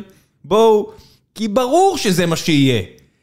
אין אדם שעם אקדח לרקתו, ברור שיש, אבל זה כל כך בטל בשישים, הרי רוב הקומוניסטים הישראלים, אם הם יכולים, הם נוסעים בוולבו וגרים בצפון תל אביב, כמו דב חנין, שליבו במקום הנכון, אבל כשהוא ייקח את הבחירה הזו, הוא יעשה את מה שנוח ונחמד. או שרה, שרה מסוימת שהביאה ילד בפונדקאות, למרות שהיא אה, התבטאה נגד זה לפני כן. אין מה ללכת ברמיזה, מרב מיכאלי שכנה, ואני מחבב אותה מאוד, הכל בסדר, היא גם אמרה, השתניתי. אמ, תמר גושינסקי כזו, היא באמת אחת שהולכת 100% עם אמונתה, גרה באיזה שיכון באשדוד, או לא יודע מה. מברוק, אני לא מבין מה, את ה... את ה, את ה אני לא מבין אותך, אבל אין לי מה לעשות עד דומינום, כי את באמת מדברת כמו שאת אומרת, אין פה מה... כן. אפשר או לדבר נטו או על ה... פוליטיקאים בעד חינוך ציבורי, ששולחים את הילד שלהם לחינוך הפרטי הכי יקר שיכול להיות. כמעט כולם. מי, כן. ב, ב, אני לא, אני לא, מי שיש לו את האמצעים, יבחר בפחות טוב, בשביל איזשהו עיקרון של מה? נכון, אני לא קונה את זה, זה לא הגיוני. כשזה קרוב אליך, כשזה קשור אליך, כשאתה מכיר את זה אישית, אז פתאום הדברים משתנים, ויש כל מיני דברים שאתה יכול לזרוק באוויר, כי אתה לא מבין את החלופות. זה אגב קשור לנושא של כל שינוי האקלים, שאם תרצה. לא, להגיע לא, אליו, אז זה גם כן הסיפור הזה. אתה יכול, אם, אם אתה לא מבין את המורכבות, אז אתה יכול להיות מאוד לדבר בסיסמאות, ומאוד אה, אה, להגיד, אני רוצה שיהיה עולם טוב יותר, ואני רוצה שיהיה שוויון ואחווה והכול, אבל כשאתה מגיע בפועל, אתה מבין שהמציאות היא אחרת. בוודאי שזה לא בכל מקום כך, כל אדם פה שהתנדב לשירות קרבי לקח פה, אם הוא לקח בצורה מודעת או לא מודעת, איזשהו מעשה שהוא על גבול האלטרואיסטי. אני לא באמת חושב, כי לא יודע מה, אני תמיד מאוד כן לגבי עצמי, למה התגייסתי ליחידה? כי אה, תחושה של בן 18, הישגיות, אה, רציתי לחוות משהו לפני שאני חוזר לעולם הטכנולוגיה, יש הרבה דברים, איפשהו שם, 7-8 במדרג, בכמות, סיבות ציונות וכאלה וכאלה. לא, אני, זה אני. לא אומר שאנשים הם אבל לא, ש, כן. שאנשים הם לא אל- אלטרואיסטים, שאין להם רצון לה- להיטיב את החברה. אני. אני, יותר מזה, אני חושב שזה חלק בסיסי מה, מהטבע האנושי, אה, לרצות לעזור. אבל אה, זה איפשהו שם, זה פשוט. 7-8, זה לא 1-2, אצל הרוב המוחלט, מוחלט, מוחלט של האנשים. כן, יותר מזה, אתה מבין, אתה מבין גם, ש... אוקיי, נגיד, לא יודע מה, נגיד אני, אני ארצה להציל את העולם, אבל כמה, כמה, כמה אני באמת אציל את העולם, מה זה גם וכמה אני? אשלם, בדיוק. עזוב, מה זה גם להציל את העולם? נכון. השיחה הזאת של, אז אל תביאו ילדים, אל תטוסו במטוסים, תישארו בבית, אל תנשמו, כמו מטריקס, תתחברו, תהיו הסוללה של מה, התודעה כלשהי. כן. בואו ננהל את הדיון הזה של מה זה אומר. האם זה באמת יעשה משהו? כן, ש- שהתחיל כל הגל הזה של הטבעונות, שאני מבין אותו, של גרי יורובסקי, אמרתי, חבר'ה, אתם הולכים פה חזק מדי וקיצוני מדי, שימו לב, יש מלא חורים פה, שאתה נהיה נורא... זאת אומרת, אז אמרתי, אוקיי, אז אי אפשר שיהיה לי כלב בבית נגיד? אמרו, לא, אי אפשר. ואני אומר, למה? כי הוא סובל? על מה אתם עושים פה אופטימיזציה? להוריד את הסבל לאפס? אז אל תיוולדו. כן. סבל זה חלק מהקיום, לא רק האנושי, של כולם. כן, כשאתה עוזב, הכלב עצוב. נכון, אבל הוא נורא שמח שאני מגיע. אז מה, על מה אתם עושים? אם אתם אופטימיזציה זה להוריד סבל, למקסם אושר. זאת אומרת, הדיון הזה של אופטימיזציות ועל מה עושים אותן, והחלופות. וגם אנשים, בני אדם לא יכולים. אנשים לא יעשו את זה, אין עם מי לעשות את הדיון הזה, ואני אטען, בטח שיש. כן. בטח, הזלזול הזה בציבור הוא, הוא לא פוסק. יודע, זה התחיל מאנשים שגרים בדוצ'ות על הים השחור וקבעו ל-150 מיליון אחרים, או חצי מיליארד אחרים מה טוב להם, וזה ממשיך בכל דבר פה, בחינוך, בבריאות, בכלכלה. כן. אני- אני הייתי פעם יותר סוציאליסט, אבל אני, זה פשוט לא עובד. כן, אני חושב שזו מחלה כללית של אינטלקטואלים, אה, הרבה מאוד מאינטלקטואלים, שהם מסתכלים על הציבור כאיזה מין מסה כזאת של אנשים שלא מבינים שום אגב, באמת יכולים להיות אנשים מאוד טיפשים, אה, אבל, אבל הם חושבים שהם יכולים לעצב את הציבור כרצונם. והרבה מאוד מהכשלים, כן, כמו שאמר אורוול, שאינטלקטואלים יכולים להאמין בשטויות, רק הם יכולים להאמין בהם, אה, נוב- נובעת מזה שאתה... אתה לא, מתייח... אתה לא עוסק במשהו שאתה מכיר אישית, אתה, אתה חושב על הציבור כאיזה מין משהו, מין אה, מסה כזאת, מין אה, אה, גינה שאתה יכול אה, לנטוע. אז זה נכון כמובן, אה, דיברת על הדאצ'ות בשוק השחור, וזה נכון גם לגבי אם תשאל פקידים במשרדי הממשלה, ככה הם, הם אה, מטבע תפקידם מתייחסים לציבור, והכשל הוא מובנה והמערכת היא כושלת מה, מהסיבה הזאת. אם היית יכול לשנות שלושה פרמטרים במערכת הבריאות הישראלית, וזה אצלך, מה אתה עושה? בלי ללכת ל... אה, הייתי אה, רוצה לראות את ילדיי אוכלים מצלחת זהב, או כל מיני, אה, אתה יודע, לגנוב דעת בצורה כזאת. ממש שלושה שינויים שהיית יכול לעשות. כן, הייתי ולמה? מנסה, הייתי מנסה קודם כל שיהיה כמה שפחות מלחמה ביוזמות פרטיות. כל יוזמה פרטית שהיא, כי כרגע המערכת אקטיבית, כן, אה, היא רודפת את כל האפשרות של יוזמות פרטיות. בין אם זה תיירות רפואית, בין אם זה הבאת מכשור מתקדם, בין אם זה הכשרת רופאים, אה, וזה דבר ראשון שאני חושב שהייתי עושה. אה, דבר שני, וזה קשור אליו, זה מחלה כללית, לא רק של מערכת הבריאות, והאיגוד של העובדים, של הרופאים, אחיות, אה, הם עוזרים לעצמם, אבל הם מזיקים כמעט לכל אחד אחר. וזה נובע מ... מה זה עוזרים לעצמם? מה זה אומר עוזרים? ל- כן, ל- אימא שלי בת 72, רופאה פה כבר 50 שנה, יש לה הרבה, יש לה בטן מלאה על הדברים, אנחנו אומרים, עוזרים לעצמם, מה זה עצמם? מה זה מקשה אחת? זה מאות, נכ- זה, זה נכון מאוד. עשרות, מאות אלפי אנשים, מה זה, עוזרים לכולם שם? זה נכון, זה נכון, ש, שזה לא לעצמם, אלא לאנשים שהם אלה שקובעים את, ה, את, ה, את הדברים. זאת אומרת, אנשים ששולטים בהסתדרויות הרפואיות, הם עוזרים לחברים שלהם ולעצמם, והם הרבה פעמים פוגעים בעובדים החלשים יותר, או שהם לא נמצאים אה, בהיקף המסוים שלהם. ובאמת, אני חושב שאם היו משחררים את המשק מ... מההתאגדויות שהן, אגב, מוגנות בחוק. זאת אומרת, הכל פה מאוד אה, מטעם החוק. אילולא, אם זה היה וולונטרי לגמרי, אז דברים היו נראים אחרת לגמרי. אבל אם היו משחררים את זה, אז. גם המשכורות והתנאים של הרופאים היו לדעתי משתפרים. אבל כרגע יש קבוצה מסוימת שכל הקביעויות למיניהם עוזרת להם. ופוגעות בכל אחד אחר, אז לא מאפשרים הכשרה של רופאים חדשים, כי זה יפגע בתנאים של הרופאים הקיימים, אבל זה- זה יפגע, זה יפגע בכולם, כן, אם אתה, אם אתה תשאיר זה את לא המצב. מתכנס. אתה יודע, יש- זה לא מתכנס. הייתי פה עם אה, פרופסור אשר אלחייני, והוא אומר, חבר'ה, הנה, הנה- הנה המודל, 2030 ואין רופאים. אנחנו לא מדברים פה על הנכדים שלכם. בימי חייכם, לא יהיה מספיק רופאים, יהיה כבר סיטואציה שלא יהיה מי שיטפל בכם. טפלו בזה עכשיו, לפני שאתם נכנסים בקיר. וכל דיון צריך להתחיל מעל מה, אנחנו, אתה יודע, עכשיו יהיה דיוני שכר, 2022, אנחנו נהיה מוצפים בדמגוגיה, זה פעם בעשר שנים, אנחנו נהיה מוצפים בדמגוגיה, בלי סוף, יהיה כל כך קשה להבין מי נגד מי ועל מה עושים פה אופטימיזציה, כי הדיון לא יהיה כזה. לפחות כשאתה עושה משהו שהוא נורא סוציאליסטי, אתה יכול, אה, זה סיפור טוב, סוציאליזם זה סיפור מעולה. כן. אז אתה יכול להוציא המון מהאנשים. זאת אומרת, אתה יכול להביא לפה מהגרים שכרגע עברו שואה, או שהגיעו ממדינות שבהם הם היו אזרחים סוג זין, ובצפון אפריקה, בהרבה מקרים, גם אם לא מבינים את זה, והגיעו, ופה התייחסו אליהם לא טוב, ועדיין הם יתגייסו מיד וייכנסו למלחמה, כי הסיפור של ציונות וסוציאליזם הוא מעולה. ואתה יכול להוציא את המקסימום.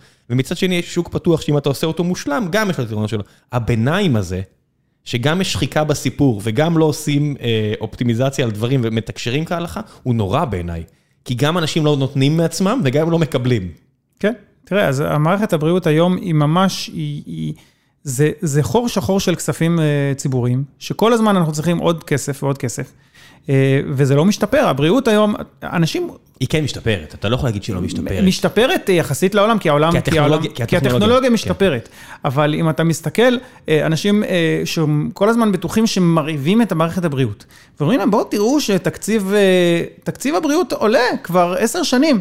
אז לא, לא, לא, הכוונה היא, התכוונתי יחסית לתמ"ג. לא, יחסית לתמ"ג הוא עולה. יחסית למספר אנשים. יחסית למספר האנשים, הכל עולה, אבל למה הם חושבים? כי זה ביחס ל-OECD. אבל גם ביחס ל... זה, זה, זה נשאר, זה גם כן ביחס ל... למה? אני לא מקבל גם את העניין הזה. למה הכל צריך להיות בהשוואה למדינה אחרת? למה אנחנו צריכים לזה? אבל... עם תנאים אחרים לגמרי. זה נכון, אבל למה הם חושבים שהמערכת, נקרא לזה מורעבת? למה? כי אומרים, אוקיי, אני לא רואה התקדמות. והם בטוחים שאם רק נוסיף עוד כסף, תהיה התקדמות. אבל אותו דבר, כמו מערכת הבריאות ומערכת החינוך, אותו דבר. כל כך הרבה כסף נשפך, וכל הזמן תקציב החינוך עולה ועולה פר הכל. והחינוך נשאר דורך במקום אם לא יורד. ואתה אומר, למה? כי אתה חושב שאם אתה רק תשפוך עוד כסף לתוך החור השחור הזה, זה ישפר דברים. עכשיו, זה לא בהכרח נכון, כי אם המערכת לא מנוהלת נכון, אם המערכת לא בנויה נכון, אז זה לא יעבוד. ולכן אה, המחשבה שלי, אפילו אם תקצץ את, אה, את התקציבי הבריאות ותיתן לאנשים לשלם מעצמם על הבריאות שלהם, הבריאות שלהם תוכל להשתפר. אתה יודע מה? יכול להיות שהם ישלמו יותר. יכול להיות שבסופו של, של יום, אה, כל אחד ישלם קצת יותר, אבל הבריאות תהיה הרבה יותר טובה. לא יכול להיות שכל אחד ישלם יותר, כי... לא ב... כל אחד. זה השאלה מי, ועל איזה, איזה פלחים. זאת אומרת, נכון. כרגע גם אנשים אומרים לי, וואו, אתה יודע, למשל, כשנולד ילד, אתה מקבל שירות מדהים במרכז הארץ, אה, כן. במקומות אחרים יש לה סיבות למה לא. אתה מקבל שירות מדהים, אתה אומר, איזה כיף זה שכולם מקבלים שירות כזה. כן. אפשר להרחיב את זה עוד, אבל אתם מבינים ש... שאנחנו יכולים לבחור לאיזה בית חולים ללכת כשהילד נולד, ואישה יכולה לבחור איפה ללדת, זה, זה ואוצ'רים. נכון. תראו איזה טוב זה עובד. נכון. תראו איזה טוב זה עובד, למה אתם לא רואים? זה מתחת לאף שלכם. כן, באמת, בהקשר הזה מערכת הבריאות, ופה ממש לשבחה. יש פה שיטת השוברים, כמעט לגמרי, אה, גם בקופות החולים. אה, וגם ב, גם ב, ביכולת ללכת לאיזה בית חולים שאתה רוצה. עכשיו, תראה, אני... זה ואוצ'ר של 15,000 עד 100,000 שקלים, פחות או יותר. כן, עכשיו, אני, אני, אני קיצוני יותר, אני, אני, אני חושב ש... אתה תבטל גם את זה. שכן, אבל, אבל אה, ת, תשווה את זה לחינוך, שאתה לא יכול לבחור את הבית ספר של הילד שלך, כי אתה... או את הגן. זה גרוע מכך, בתוך הבית ספר, המנהל לא יכול, אתה לא יכול... והמנהל לא יכול לעשות כן. כלום. והוא, מוגבל מלחצים מצד הורים שבטוחים שהם מבינים משהו, כמוני, בטוח שאני מבין הרבה בפועל, אני מבין מעט מאוד. ומצד שני מוגבל מהמערכת, אז גם מגיע מישהו או מישהי, מנהלת שרוצה לשנות את המערכת, ויש לה אה, רעיונות טובים מה לעשות, היא כל כך מוגבלת, היא לא יכולה לפטר, היא לא יכולה לשנות, אומרים לה מה ללמד, איך ללמד. אי אפשר, התקציב אה, צבוע כולו, אתה לא יכול, אם חסר לך מזגן, ויש לך איזשהו כסף ממקום אחר, אבל הוא צבוע לשעות אחרות שאתה לא משתמש בהן, אתה לא יכול להעביר את הכסף ממקום למקום. אה, זה בבתי ספר, זה דברים שהם מטורפים. גם בניהול של בתי חולים יש בעיות כאלה, אה, אבל לא ברמה כזאת. אה, בכל זאת, מנהלת של בית חולים יכול להביא תורמים שיתרמו כסף ויעזרו, ולפחות להוציא דברים זה, אבל המערכת כל הזמן מנסה להילחם בזה. מנסה להילחם בבחירה של האזרח לקבל בריאות יותר טובה, וזה בעיניי כן. טרגדיה. מילא אם היינו רואים שהפערים נסגרים, אבל למעשה הפערים לא נסגרים. לא. למעשה אה, בדרום חיים פחות מאשר במרכז, למעשה סורוקה תחת אין סוף לחצים בגלל הקהילה והאוכלוסייה שהם צריכים לטפל בה, שזה בלתי אפשרי להתמודד עם זה, אבל נמשיך להסתכל לצד השני ונגיד שאין, אה, שאין שם שום דבר בפזורה והכל בסדר, ונסתכל לצד השני. והפערים רק מתרחבים. כן, אין, אין אה, שוויון, אין פה, אה, מי שגר אה, רחוק יקבל פחות שירות, וזה לא יכול להיות אחרת. אבל אתה חושב שהמערכת שלך היא, היא, היא מושלמת כי אתה מדמיין אותה כמושלמת. ואתה אומר, אוקיי, בוא, אז רק נפתח עוד בית חולים אה, פה, נפתח עוד בית חולים פה, זה יהיה מה שיעזור. זה לא מה שיעזור. רק אם תפתח את השוק ותפתח, תיתן לאנשים, ליזמים, להיכנס למערכת. כי כרגע יזמים, כל יזם שמנסה להיכנס למערכת, וזו מערכת שיש לה פוטנציאל אדיר מבחינת יזמות, אה, עושים להם את המוות. וגם כסף שהיה יכול להיכנס למערכת, בין בביטוחים, בין אם בתיירות רפואית, כל הזמן סוגרים את זה. והשר"פ, מה שנקרא, השירות הרפואי הפרטי, אה, לתת אפשרות לשלם מעל השולחן, בצורה מסודרת, לרופא מומחה שיטפל בך, גם אותו, בו נלחמים בכל הכוח. ומה שיוצר זה שאין כסף, לא נכנס כסף בצורה הנכונה למערכת, ונכנס בצורה מעוותת. יש לי איזה בעיה במערות האף, והלכתי למומחית, חיכיתי, שאתה יודע, ציבורי, חיכיתי חודשיים, כי לא רציתי לשלם לה 1,500 או 1,000 שקל, בסדר, זכותי, כן. קמצן אני יכולת על עצמי. וחיכיתי, והגעתי למומחית שנחשבת לאחת הטובות, אה, והיה לה אה, שלט בכניסה למשרד, אני מקבלת פה בפרטי, או איך שאתם לא הגעתם, כי הכריחו אותי לפרוש וחושבים שאני לא טובה, אבל אם הגעת, ואני מסבירה, אם הגעתי לפה כנראה שאני עדיין בסדר. אה, וזה פשוט הצחיק אותי כל כך, כל הסיטואציה שהיא גם רושמת את זה, כי זה כנראה יושב עליה כל כך, שהכריחו אותה לפרוש, ועשו ככה, כי... תשמע, זה מדהים, אני הייתי צריך ללכת, לקחת את הילדה לאיזה קרדיולוג לב. אה, ואמרו, אוקיי, בסדר, בוא נקבע תור לעוד, לא יודע, שלושה חודשים. אה, אתה רוצה שר"פ? אז ביום ראשון הקרוב, תבואו. הגענו לשם, שילמנו 200 שקל, והגענו, הכל היה ריק. עכשיו, מה זה, 200 שקל זה לעשירים? שרק, אגב, אימא שלי הייתה תמיד משלמת עלינו על ניתוחים, היא רצתה את המנתח שניתח אותי, עברתי תאונת דרכים, מנתח שניתח אותי בפעם הראשונה, שינתח, היא שילמה לו כסף. אמא שלי לא עשירה, אבל יש לה כסף. רוב האנשים ב- ב- בארץ, אה, אנחנו תמיד חושבים על זה בתור רפואה לעשירים. אז בואו נשים את הדברים על השולחן. תשלום של כמה מאות או אלפי שקלים, זה משהו שלאירוע אה, רפואי חריג, זה משהו שרוב רובם של האנשים, אפילו מהשכבות החלשות, יכולים להרשות לעצמם אם הם רוצים, אה, ואם זה חשוב להם. ואם אנחנו לא מאפשרים את הדבר הזה, אנחנו לא יוצרים רפואה יותר טובה, אנחנו לא יוצרים יותר שוויון, להפך, אנחנו יוצרים פחות שוויון. למה? כי זה חוזר למה שאמרנו קודם. כן. כי אז אם אתה מכיר את המנתח או את הדוד שלו, או את המנהל של הבית חולים, אם אתה מקושר, אתה תקבל את הדברים. אם אתה לא מקושר, חבל. טוב, לפני שנגיע לשלב השאלות מן הקהל, מחכה לך פה אה, חבילה מאישה ששנינו מכירים בשם יערה. יערה קקאו, אה, עכשיו כל פרק שהיא נותנת חסות, אז גם היא שלחה לי פה אה, חבילות שאני יכול להביא לאורחים, אז זה כיף שאפשר לפרגן לאנשים שעצרו את חייהם והגיעו לקשקש איתי פה, אז זה לך. אני ניסיתי לספר עליהם, אה, בוטיק השוקולד יערה קקאו הוא מפעל שהקימה בעשר אצבעותיה, יערה, שהתארחה בפודקאסט בעבר. המפעל מייצר מוצרי שוקולד איכותיים וטעימים בעבודת יד, אתה אפילו כתבת עליה. זאת אישה נהדרת, באמת, אני מכיר כן. אותה אה, אישית, והיא גם, הסיפור שלה מול הבירוקרטיה הישראלית זה משהו מטורף. ומה שמדהים הוא, שלמרות שהיא היא, היא, היא ימנית כלכלית, היא עדיין הביאה לי עכשיו, היי, תקשיב, יש פה איזה... אה, אדם מהצד השני, אתה רק מארח אה, הרבה ימנים, בוא, אתה חייב לקבל אותו, הוא אדיר כדי להתחדד על המחשבה שלך, אמרתי, או, פנטסטי, איזה אישה מדהימה. אה, יש להם אה, כשרות מן הסתם, היא אישה מאמינה, אז מן הסתם זה היה חשוב לה. יש לה כשרות ומשלוחים לכל הארץ, דבר שהופך אותה מן הסתם לאטרקטיביים מאוד, גם לאנשי HR שמחפשים מתנות שוות בחברה, אני יודע את זה מאצלנו. יש גם סדנאות שוקולד חו...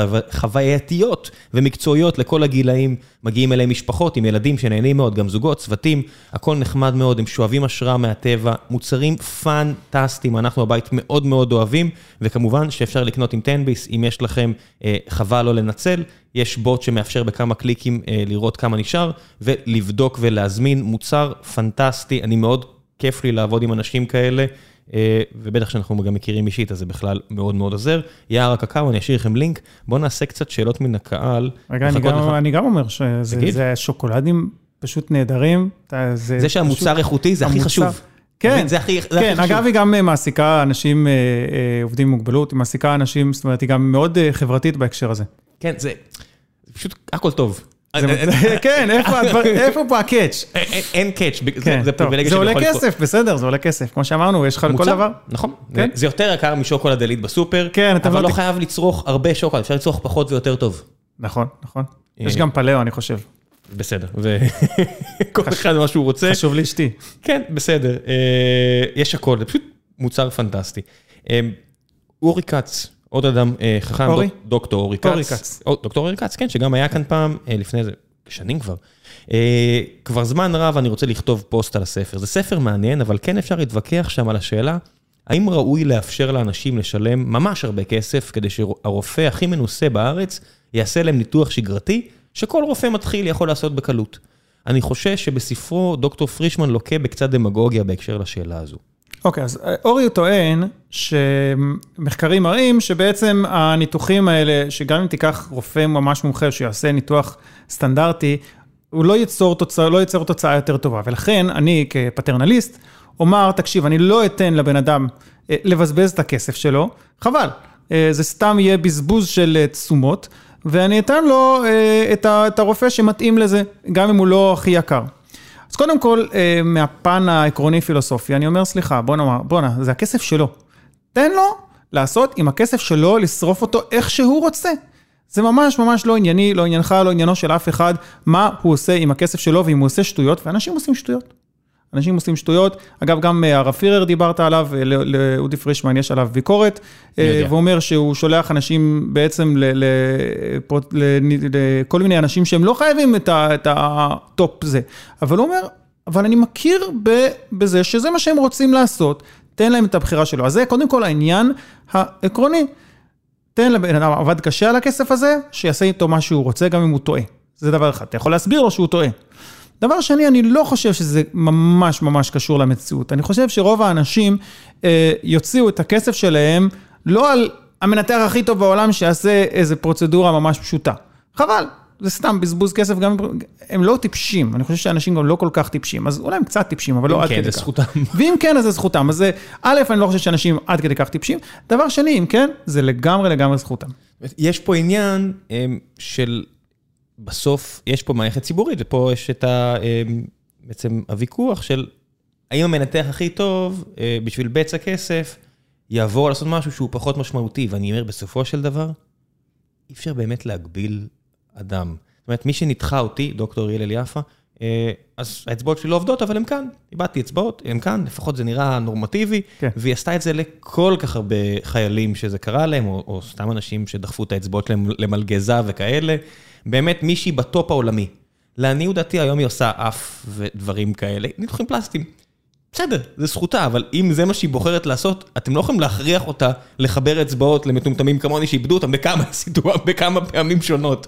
אין מה לעשות, אתה לא יכול להכריח אדם להיות הבורג במכונה שיצרת. אתה יכול ליצור תמריצים כאלו ואחרים, שזה יהיה לא טוב. מעבר לכך שהיא בטוח אוהבת לעזור, אז גם אם תיצור את התמריצים בסדר הנכון, היא גם תרצה. ועוד משהו, היא גידלה מנתחים מעולים שם באורתופדית בתל השומר, וגם להם מגיע להתקדם.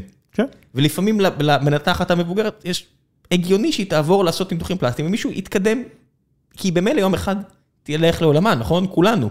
אגב, ניתוחים פלסטיים זה דוגמה נהדרת, כי זה שוק שהוא אה, פרטי, חופשי, והוא מתקדם בצורה פנטסטית, בדיוק מהסיבה הזאת. מה ש... את, את, אני, יש, יש את הקטע הזה של... אני צריך להביא לפה מישהו, זה יהיה מצחיק, מישהו שמדבר על השתלות שיער, יש את הבדיחה שכולם טסים לטורקיה לעשות השתלות שיער? מה זה הדבר הזה? איך הכשל שוק הזה נוצר? אין לי מושג. זה, זה פתאום נפל לי האסימון. שווה לי לבדוק מה קורה שם. אני צריך להביא מישהו ש, שיסביר איך לכל יש כזה דבר, השתלות שיער בטורקיה? אה, אתה לא מודע לזה? לא יודע, לא... לא זה, זה הבדיחה, שמלא, שמטוסים מלאים בקרחים טסים לטורקיה וחוזרים עם שיער, מהטוסיק או מהגב, אני לא יודע. אתה, אתה יודע יותר טוב ממני. לא, אני לא. זה פתאום נפל לי האסימון שיש משהו בניתוח, בניתוחים פלסטיים שלא עובד טוב בארץ. וצריכים לטוס למדינה... והשתלות של שיער. כן, צריך לטוס למדינת אויב, שתיקח אותך לכלא אם אתה מצלם לא נכון, וזה כבר הבחירה, הנה, נותנים לאנשים לטוס לשם, נכון? כן. טמטום, אבל זה זכותם. אז הנה, כן, זהו, זה גם כן קשור, אתה אומר, בוא לא ניתן לאנשים לבחור, אבל הם יבחרו, הם יבחרו, הם יטוסו לארץ אחרת, אבל רק אם יש להם מספיק כסף, הם יעשו את זה. כן, כן, טוב. אילי שואל, יהיה מעניין אם תוכלו לדבר על יתרונות וחסרונות של מה נגיש לנו בארץ, מול שיטות אחרות, כמו הרפואה בקנדה למשל. קנדה זה למשל מדינה שלא נותנים לה מספיק ריספקט ביחס למקום הנפלא שהיא. כן, תראה, קנדה היא המערכת שלה זה, זה סוג של one payer, זאת אומרת שהממשלה היא זאת שמשלמת, והרבה מאוד אמריקאים, נקרא לזה אה, מהצד היותר שמאלני של המפה, אומרים בוא, בוא נהיה כמו קנדה, בהרבה מובנים, כן? הם אומרים בוא נהיה כמו קנדה בפיקוח על נשק, בוא באופן כללי נהיה כמו, כמו קנדה, אולי חוץ ממזג האוויר הקוטבי שיש שם. אבל אה, הרבה מאוד אנשים, יש הרבה מאוד הגירה אה, רפואית, לא הגירה בדיוק, אה, אנשים קופצים מקנדה לאמריקה, כי הם אומרים, יש בעצם לשני הכיוונים. יש אנשים שעוברים מאמריקה לקנדה כי אומרים בואו נשלם פחות, ניכנס למערכת שם, נחכה כמה חודשים ונקבל ניתוח שהוא בארצות הברית יעלה ל-15 אלף דולר, אבל שם זה יהיה הרבה יותר זול. ישראל, נחכה, נקבל.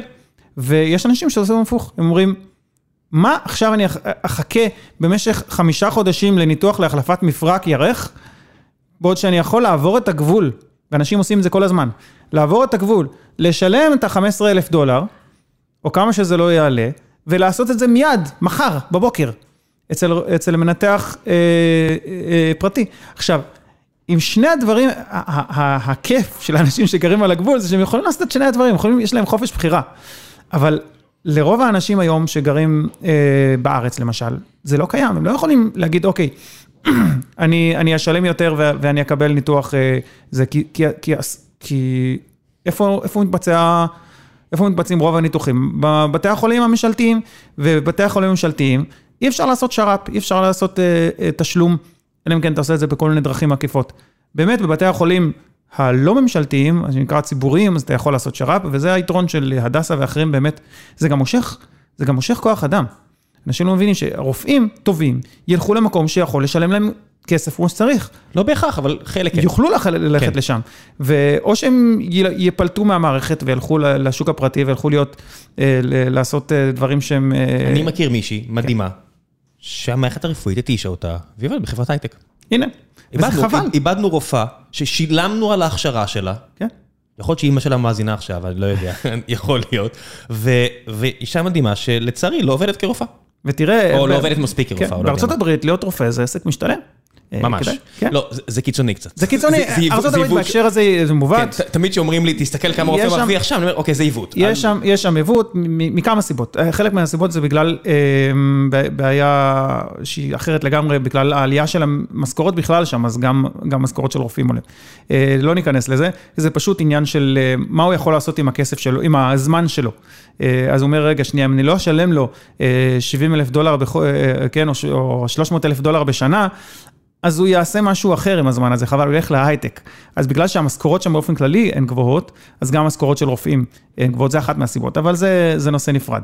אבל אנחנו לא נותנים, מצד שני, המשכורות של רופאים בארץ הן מאוד מאוד גבוהות אה, כ, כ, תש, אה, כעובדי מדינה. אה, זה בדרך כלל, מי שמשתכר ב top זה, זה רופאים. תבדוק את זה. אני מכיר את הנושא, זה נכון. זה פשוט מגיע בשלב יותר מאוחר בחיים, ושוב, זה העניין של ה trade, מגיע שאתה אומר לבן, למתמחה, אוקיי, עכשיו אתה הולך לאכול הרבה חרא, ואז יהיה לך רווחה כלכלית קיצונית ביחס... עוד 30 שנה. כן, זה פשוט קשה, ו- נכון. וכל אחד יכול לבחור אם הוא רוצה לעשות את המסע הזה או לא. נכון. לא. גם וזה... לגבי מורים, אגב, שמורים לא, לא יגיעו בכלל לרמות השכר האלה, אבל הם יגיעו להשתכרות לא רעה, אחד ש... וחצי שכר, שכר ממוצע במשק כן, וכל מיני דברים כאלה. כן, שהם יעברו את ה-25 שנות ותק, אבל עד אז הם יאכלו מרורים. אתה מבין שזה נורא, נורא בעיניי, כי ממש. שיטת גולני הזו, שאצל רופא זה לא שהוא צבר ותק והכל, זה פשוט הוא עושה דברים אחרים. כן. מורה עושה אותו דבר, ויכול מאוד להיות שהמורה בת ה-28, מלא מוטיבציה, פיקחית, למדה הרבה, תהיה יותר טובה מהמורה בת ה-58, אבל תקבל פחות. זאת אומרת, אם יש משהו אחד שאני הכי אוהב בחברות כמו שלנו, זה המריטוקרטיה הזו, שאתה, אם אתה ממש טוב, אתה תקבל הרבה יותר ממי שפחות טוב, אבל עושה את זה כבר 30 שנה. כן, כן, זה באמת... אה, אני לא מסוגל לחשוב על זה שמורה טובה תיפלט, רק כי אין לה מספיק שנים שהיא עושה את זה. זה נורא, זה כל כך נורא. ומורה בינונית או גרועה. תקבל יותר ואי אפשר לפטר אותה. שיש לה קביעות, אי אפשר, אי אפשר כלום. וזה באמת, טוב, אנחנו כל הזמן חוזרים בין מערכת החינוך לבריאות, כי זה קשור. שני שווקים ענקיים, משרדים שהם כן. נושאת מטוסים או דינוזאור, אה, והכל מנוהל מלמעלה, והכל כל כך עצוב. כן, אה, לא כל כך עצוב, צריך להיות גם אופטימי. לא, לא, לא, בוא נהיה, אמרתי, כן, נכון, יש נכון. למערכת הבריאות בישראלית אה, סיבות טובות לדברים שהם בסדר. מערכת הבריאות טובה יותר ממערכת החינוך. טובה יותר, כי יש בו יותר חופש. אגב, גם מערכת החינוך בארץ טובה יותר מאשר מערכת החינוך הממלכתית בארצות הברית. ולמה? כי מערכת החינוך הממלכתית בארצות הברית, public schools, זה מערכת חינוך שהיא היא, היא ממשלתית כמעט לגמרי, חוץ מהצ'ארטר סקולס ודברים אחרים שנוצרים לאחרונה.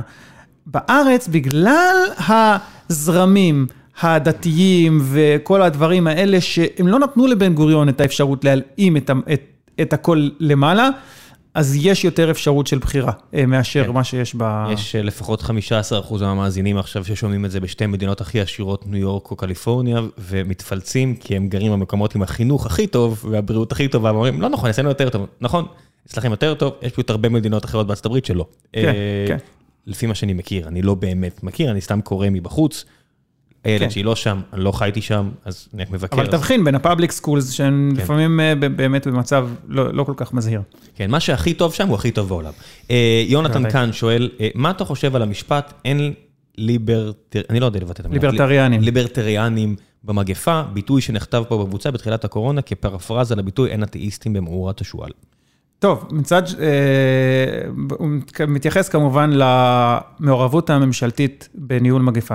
אה, שליברטריאנים מסוימים, והמפורסם בהם הוא אה, משה פייגלין, אה, באמת יצאו נגד זה, כמובן גם נגד החיסון ועוד כל מיני דברים, באמת התפלפו לגמרי. משהו קרה למשה. בארצות הברית זה נורא, בעיניי. התנועה הליברטריאנית בארצות הברית, יש לה, יש לה הרבה, יש לה כשלים שהם בעיניי חמורים, ובהקשר של המגפה היא עוד יותר. וזה עניין מחנאי קצת, לדעתי, כי אם אתה מסתכל, קודם כל, אני לא ליברטריאן אה, מבחינה פילוסופית, אבל אני כן מאמין בשוק חופשי, אה, וחושב שהוא עוזר ברוב הפעמים. אבל בעניין של ניהול מגפה, אה, קודם כל, בוא נאמר ככה, לשוק החופשי יש המון מה להציע. כל הסיפור של פיתוח חיסונים זה על ידי חברות פרטיות, ואם היה לך חברה ממשלתית שעשתה את זה, אז זה יצא או כמו החיסון הישראלי, או כמו החיסון הספוטניק הרוסי, לא משהו מי יודע מה. דווקא חברות אה, עם מניע רווח אה, עשו אה, מכה נהדרת וזה מעולה. עכשיו, נכון שהייתה הרבה, הרבה השקעה ממשלתית, וממשלות קנו, וזה מעול, טוב בעיניי. בהקשר הזה אני חושב שבאמת, בניהול מגפה, אה, גם בהקשר של סגרים ו, וחובת מסכות ועוד דברים אחרים, זה חלק מהתפקידים הבסיסיים של מדינה. כמו שמדינה צריכה אה, לנהל את הביטחון, הפנים ואת ביטחון החוץ, ככה בהקשר של מגפה, זה, זה, כשאני, כשאני מפיץ נגיפים, אני כופה על אחרים אה, באופן ממש מוכ... אה, כאילו דרמטי, כשעליי אני בקושי פוגע, בי אני בקושי פוגע. אז יש פה הכשל הזה, ובהחלט במקום הזה, בדיוק כמו בעניין של אה, ביטחון, ביטחון משפט וכו'. ביטחון ומשפט, בהקשר הזה אני חושב שכן, מגפה זה חלק מזה, תפקיד ממשלתי, כמובן ממשלות עושות שטויות, אבל אין מה לעשות, כמו שתקציב הביטחון בעיניי הוא גדול, תמיד מדברים על זה שתקציב הביטחון הוא גדול מדי, בעיניי הוא לא גדול מדי. כי בהכרח בכל תקציב ממשלתי יהיו שומנים. אז אם אתה תקצץ, אתה תקצץ בדברים שאתה לא רוצה. אז אני חושב שאדרבה, תקצץ בהרבה דברים אחרים, תגדיל את תקציב הביטחון, נכון, יעשו הרבה שטויות, אה, יבזבזו, אבל אין לי מה לעשות. זה תקציב ממשלתי והממשלה עושה שטויות. אה, אני לא יכול לדרוש מצבא שיתנהל כמו חברת הייטק, כי הוא לא יתנהל כמו חברת הייטק. אני יכול לעשות אותו. מה? אני יכול לנסות לייעל. אני יכול לנסות לייעל אותו, כן, אני לא, לא נגד לנסות לייעל אותו. החוסר ייעול הוא לא רק בבזבוז כסף, הוא גם גורר בינוניות, זה תמיד הולך ביחד, כן? בוודאי, אבל אני חושב... אם זה היה בזבזני ומדהים, נכון. לא, לא הייתי אומר כלום, אבל זה בזבזני ונהיה בינוני, נכון. וזה שהמתחרים שלך גרועים, ואתה בינוני, אז בינוני יותר טוב מגרוע, כן. זה לא מספיק טוב, כי, שאפשר, כי בינוני מוביל למוות. כן, מה, מה שאפשר אפילו לעבור, להעביר למיקור חוץ. ולחברות פרטיות שעשו את זה, נגיד ייצור כלי נשק או דברים אחרים, אנחנו יודעים ש... אה, חברות פרטיות עושות את זה יותר טוב, כן? ואתה יודע, מטוסים, כמו דאגלס וג'נרל דיינמיקס, מייצרים יותר טוב מאשר תעשייה אווירית, אפילו תעשייה אווירית הנהדרת שלנו. עכשיו, זה לא תמיד הכל לגמרי, וכל הדברים אתה יכול לשים כוכבית. אבל בגדול, כשאתה נותן דברים, אין לך ברירה אלא לתת דברים לידי הממשלה, אז תיקח בחשבון שיכול להיות בינוניות ויכול להיות כיסים של שומן, אבל זה אנחנו חייבים את זה, אנחנו חייבים צבא ואי אפשר להפריט את הצבא, ואנחנו חייבים משטרה ואי אפשר להפריט את הממשלה, ואנחנו צריכים לקבל, אה, לצאת נגד בינוניות, ולנסות לייעל כמה שאפשר, אבל לקבל את זה שזה יהיה שם. אבל דברים אחרים, אני חושב שגם חינוך וגם בריאות, בריאות במובן לא של מגפה, אלא של לתת לאנשים לקנות את השירותים הרפואיים שלהם, אדרבה, תן לאנשים לעשות את זה, תן להם את החופש. יניב אפיק שואל, מה אתה חושב על ויקיפדיה בעברית, שבעבר היית אחד המובילים שלה? ויקיפדיה זה באמת נושא מעניין. כשפעלתי שם יותר, אמרתי שהיחס שלי לוויקיפדיה זה כמו למדריך הטרמפיסט לגלקסיה. מה שמוגדר בהתחלה של הספר, כזה שלעומת האנציקלופדיה גלקטיקה, הוא מלא בהרבה יותר עיוותים והוא הרבה יותר לא מדויק, וכאילו, אבל מצד שני הוא קצת יותר זול, ויש עליו כפתור גדול של Don't Panic על הכריכה. אז ויקיפדיה, זה היה היחס שלי בעבר, ובמובן מסוים הוא נכון. קודם כל הוא יותר זול מכל דבר אחר. דבר שני, הוא נוח לגישה, אז גם אם אתה, אם אתה ניגש לזה בצורה הנכונה, שאתה אומר, אוקיי, לא כל מה שכתוב שם הוא מושלם, אבל זה, זה, זה מקום אדיר. בהכרח כל מה שכתוב שם הוא לא מושלם. נכון, אבל זה מקום אדיר של ידע ש, ושל הפניות. ומה שאני אומר לאנשים, תיקח את ה... ואני משתמש בזה, אני משתמש בוויקיפדיה, לא כ... אוקיי, מה שכתוב שם זה נכון, אלא וואלה, יש שם איזה מקום להתחיל משם, ולראות מה יש בכישורים ומאיפה זה מגיע, וזה דבר פנטסטי שנוצר מלמטה למעלה. לא על ידי איזה חבר אורחים מלמעלה שקובע מה לחשוב. דבר ממש מעניין. אגב, היוצר של ויקיפדיה, ג'ימו ווילס, יצר את זה בהשראת פרידריך הייק שהזכרתי קודם, שהכלכלן שאמר, בדיוק דיבר על זה. דברים שנוצרים מלמטה למעלה יכולים להיות, כמו השוק, יכולים להיות דבר פנטסטי, עם כל החסרונות והכישלונות וכל הדברים שהם לא מושלמים, כי השוק הוא לא מושלם, וגם ויקיפדיה לא מושלמת, אבל זה יותר טוב מהדברים האחרים. זה בעיניי יצירה אנושית מרהיבה, אירחנו אותו פעם, לפני שגיקונומי היה גיקונומי, היינו עושים את זה פשוט מול קהל ולא מוקלט, אז אירחנו אותו, פשוט סיפור מדהים. סיפור מדהים מאוד. ההבנה שמריסה מאייר מגוגל החליטה לקדם את זה, ולא פיננסית, לשים את זה ראשון, ולא משנה מה, הפניות לוויקיפדיה, וככה לתרום לידע האנושי, אנשים לא מבינים עד כמה החלטות קטנות כאלה של אנשים פרטיים, בלי שום מעורבות, השפיעו על העולם. כן. סתם כי הם חשבו שזה נכון. אריאל זאב שואל, יש לי אתגר בשבילך ראם, לא להזכיר את משבר האקלים כל הפרק. 13 נקודות אם אתה מצליח, אז הנה, איבדתי 13 נקודות. לא הזכרת, עד עכשיו. אבל בסדר, אבל הנה, הזכרתי עכשיו. אז זה משהו שמאוד קרוב ללבך, ואולי נסיים עם זה, נדבר על זה 10 דקות. רציתי להקדיש לזה את החלק האחרון, כי זה נושא שמאוד קרוב ללבך, אתה מתעסק בו המון.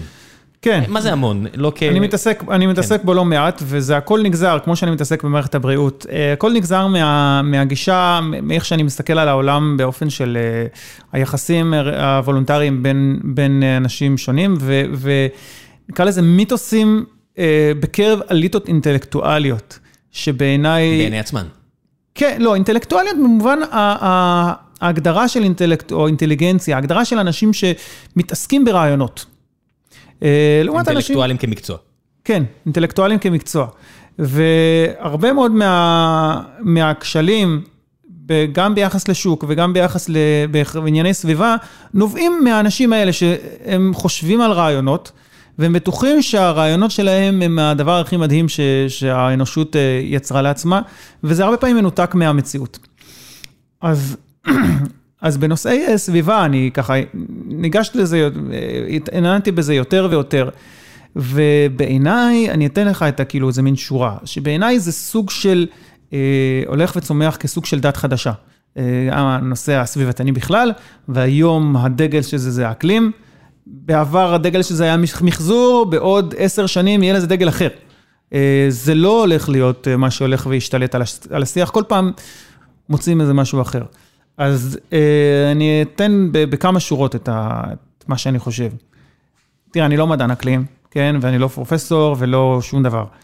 אה, אבל כולנו צריכים להסתכל על הדברים כמו שהם. וכמו שאמר לי פעם מישהו, אתה לא תלך לכומר ותשאל אותו אה, האם הנצרות היא נכונה או לא. אתה חייב תמיד ללכת למישהו מבחוץ, או לשכל שלך בסופו של דבר, ולראות מה קורה פה. ואני מקבל, מבחינתי, אני לא הולך לערער על מה שמדענים אומרים לגבי, בוודאי לא הנושא של אפקט החממה, שהוא דבר שהוא מוסכם. גם לא על, על שאלה של האם המודלים שחוזים התחממות הם נכונים, כי עד עכשיו זה יחסית התחמם, העולם מתחמם, גם על זה אני לא, לא מתווכח. אני כן מתווכח על התחושה של משבריות שיוצרים לזה, ובעיניי זה נובע אה, מאיזשהו אה, חוסר הבנה של החלופות. כי העולם מתחמם נגיד, וכתוצאה מפליטת פחמן חמצני. זאת עובדה. אין אף בן אדם שיכול לערער על כך. כן, לא, אני מכיר מישהו שמדרער על זה, אבל כי הבריאות. אתה יכול לדבר, אה, בוא, בוא לא נדלג על זה. אמ, העולם מתחמם, כן? הוא מתחמם בערך במעלה במאה השנה האחרונות, והייחוס של זה, של חלקית לפחות, לפעולות של האדם, אה, גם על זה מוסכם לוודאי, ואני לא הולך לערער על זה בכלל. אמ, אבל תסתכל על איך האנושות התקדמה במאה השנה הזאת. נכון, פני הים עלו ב-20 סנטימטר, אבל איך שגשגנו, מה שנקרא גרף ההוקי סטיק של הצמיחה האנושית, זה משהו מדהים. ואנחנו היום הרבה יותר מוגנים מפגעי האקלים מאשר אי פעם. אז יכול להיות שבאמת הסופות ילכו ויחריפו, אולי יהיו יותר אה, שיטפונות, אני לא יודע, או יהיו יותר אה, שריפות, אבל אנחנו יותר ויותר מוגנים, יותר מזה, גם העולם הולך ונהיה מוריק יותר, אנשים לא מדברים על זה, אה, שהעולם נהיה יותר ירוק מאשר, מאשר פעם. גם, לא באמזונס, במקומות אחרים. לא, גם... ולא לא בסהרה. גם, גם בסהרה, גם בסהל. אה, אנשים, גם במקומות שלא היית חושב עליהם, בגלל שיש לאטמוספירה אה, יותר פחמן דו-חמצני, וזה מין דלק לצמחים. כל מיני דברים שלא לא מדברים עליהם בכלל. אז זה בהקשר של תחושת האסון, אנחנו עומדים איזה... איך אני רואה שזה, שיש פה איזה עובדים עלינו? כי אם, אם האו"ם מוציא סרטון על הדינוזאור שאומר, אנחנו עומדים לפני הכחדה, כשהמדענים שלו בכלל לא מעלים על זה על דעתם, ברור שאף אחד לא עומד בפני הכחדה ואפילו בכלל לא מתקרב למשהו שאפילו רומז לזה. אז אם אתה מנסה להגזים, בשביל לשכנע אנשים, סימן שמשהו פה לא בסדר. כי למה להגזים? למה לא תגיד את האמת? כי האמת היא הרבה פחות, אה, הרבה יותר אפורה, כי זה אומר שנגיד אה, הפגיעה בתמ"ג העולמי במשך 100 שנה תהיה משהו כמו בין, נגיד, 5 אחוז, נגיד בממוצע 5 אחוז לפי הערכות שונות, בעוד שהתמ"ג העולמי יצמח במשהו כמו 450 אחוז. אז אתה מבין שהפגיעה היא קיימת, עזוב את זה שיש חלקים במשוואה שלא מציינים אותם, זאת אומרת, יהיה חם יותר, ואז נצטרך יותר חשמל כדי להתקרר, ואז אה, יהיה עוד בעיה, וזה spinning wheel, יש אנרגיה אטומית. אה, כן, בוא נעבור לנושא הבא. אה, לא יהיה מים, נצטרך לעשות desalination, אנחנו צריכים אנרגיה, אוקיי, יש אנרגיה אטומית. לא, לא, לא, בוא נעבור נושא. וזה הולך ככה, וזה הולך ככה, חשמל, מכונות חשמליות, ואז נצטרך פה, פה ופה, אז בואו לא ניסע לשום מקום. יש אנרגיה אטומית. כן. יש כל מיני נושאים שאנחנו בוחרים לא לדבר עליהם, כי אנחנו אומרים, אבל יש סיכוי שיהיה קטסטרופה, אבל אתם אומרים, אבל אתה רוצה להימנע מהקטסטרופה ההיא. כן. לא, אתה, זה, אתה זה צריך באמת... לבחור, אתה צריך לברור, יש פה trade off, יש שיחת אופטימיזציה, אתה צריך לערוך. לא מדברים על trade off. מדברים פה רק, הכל מושלם, סוציאליזם יפתור, זה יפתור. לא, כן. לא, יש מחיר לכל דבר, גם ש... כל הדברים שאנחנו אמרנו הרי, כן. יש מחיר, יש, יש אנשים שיסבלו. נכון. אנחנו יודעים את זה.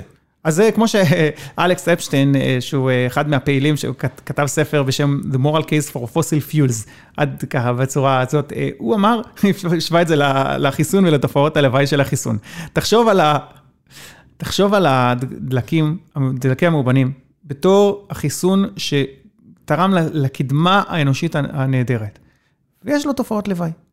אבל אם אתה אומר, אני אדחה את החיסון, כן, והתופעות לוואי זה התחממות גלובלית. ואני אומר, בוא, בוא, אני אדחה את החיסון, אני לא אקח את החיסון, כי אני אנפח את התופעות הלוואי. אתה עושה בדיוק מה שמתנגדי החיסונים עושים. ובדיוק מה שהם עושים, אתה אומר, בוא תראה את הדבר הנהדר. עכשיו, האם אתה יכול לח... ליצור חיסון יותר טוב עם פחות תופעות לוואי? אתה יודע מה, בוא, אני מקשיב. הנה, למשל, פוסל פיול, הרי לא תמיד צרפנו לפוסל פיול, אפילו בארץ, עדיין, רוב מה שנשרף זה פחם. זה פוסל פיול? אה, לא, מה שאני מתכוון, כן, לא, אני יודע. מה שאני מתכוון לומר זה שה... אבל עברנו הרי לגז, גז הרבה פחות טוב, אז מה אנשים אומרים? גז הרבה פחות מזה? לא, לא נשתמש בגז, כי אז נתמכר לזה. נתמכר לזה. כן, ואז, אבל לא פתרנו, כי, אבל הורדת ב-80% את הזיהום, ב-70%, כן, אבל אני רוצה להוריד לאפס. הריצה אחרי אה, המושלם. כן. עכשיו, ועכשיו זה כאילו הדגל החדש של הפאנלים הסולאריים וטורבינות הרוח. זה, זה ילך... אה, נימבי, לא נסתכל על, על, על החול שצריך אה, בבוליביה, זאת אומרת ליתיום, ולא נסתכל על מה נוצר, ורק לפני עשר שנים, זה היה כל כך פגום, כל הקונספציות, זה השתפר מאוד מאוד מאוד. כן. אבל לפני עשר שנים היה אותם טיעונים, אותם שיחות, ואנשים נשבעו, נשבעו, נשבעו, תסתכל על הנתונים, זה מושלם. אני אומר, אבל זה לא. זה גם חוסר. עכשיו, אומרים, כן. נכון, הנתונים מאז לא היו טובים, אבל אז שיקרת, הבעת אמון. אתה אסור לאבד אמון, אתה חייב לשמור את הדיון תמיד. זה- אתה יכול להגיד בוא נעבוד ואז עוד עשר שנים נגיע למקום, זאת אומרת, אתה אומר פה basic assumptions, נלך על סולארית, ואנחנו מניחים שהניצולת תמשיך לעלות בשיעור שהיא עולה היום, ויהיה יותר טוב. ואז מישהו יכול להגיד, אני לא חושב שזה, ה-basic assumption שלך טוב. אבל בוא נדבר מה עם אותם basic assumptions שאנחנו מניחים. הרי, אתה יודע שניסו, היה, היה מחשבה של בוא, אה, יש, יש, את, יש את הסהרה שהיא בגודל של אה, כמה אירופה, או לא בוא יודע. נכסה אותה בפאנלים סולאריים. כן, אבל אז אתה אומר, ההובלה של החשמל לגרמניה, לא, זה לא ויותר עובד. מזה, ההשפעה, מישהו חישב את ההשפעה האקלימית של האלבדו, מה שנקרא, של ה... אתה הופך עכשיו את הסהרה לשחורה. אם תעשה את זה, זאת אומרת, זה, זה כמובן מדומיין, אבל אם תעשה את זה, אתה תקלוט יותר אור מהשמש, כי זה הכל נהיה שחור, זה ייצור אה, אפקט אקלימי כללי, גלובלי של התחממות. אה, אפילו כיסוי פאנלים סולאריים. אה, זה אגב גם עניין גל- אה, מקומי. זאת אומרת, אם תיקח אה, עיר מסוימת ותכסה אותה בפאנלים סולאריים, את כל הגגות, אתה תיצור אי חום, האי חום העירוני כבר קיים. אתה תחמם עוד יותר את העיר. זה כל מיני דברים של trade-off שאנשים לא מבינים.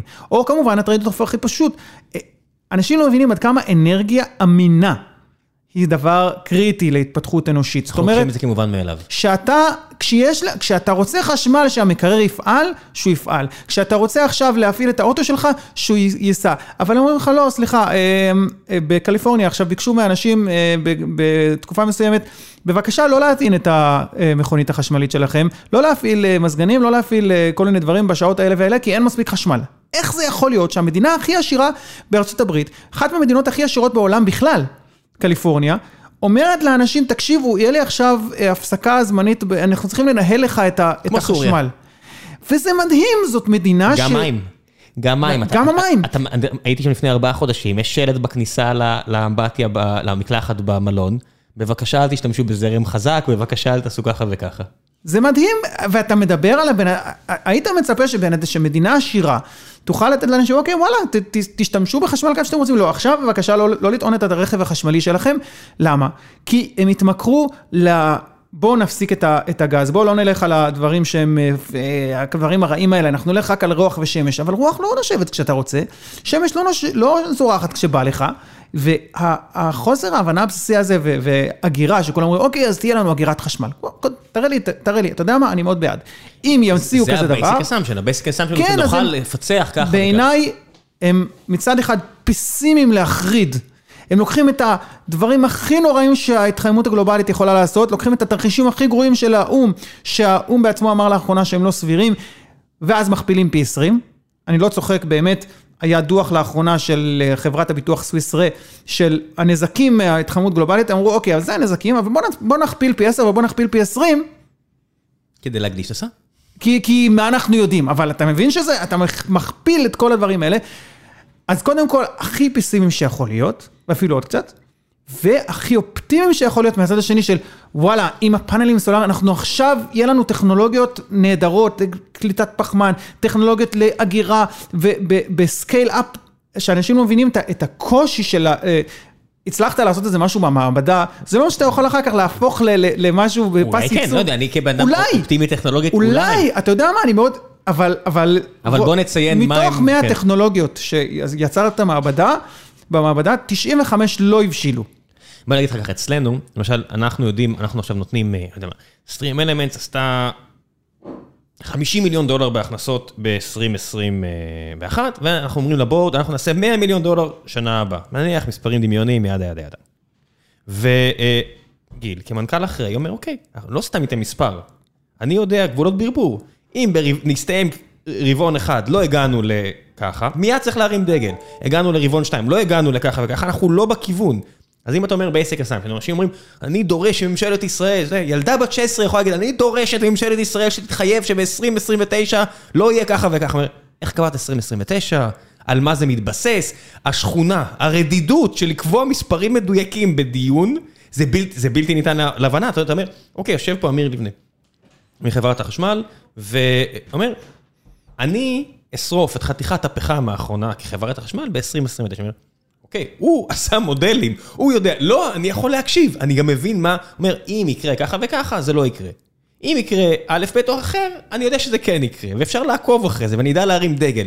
אבל כשאנשים מפגינים מול עיריית תל אביב, ילדים, אומרים, אנחנו דורשים שעד 2035 לא יהיה ככה וככה. על בסיס מה?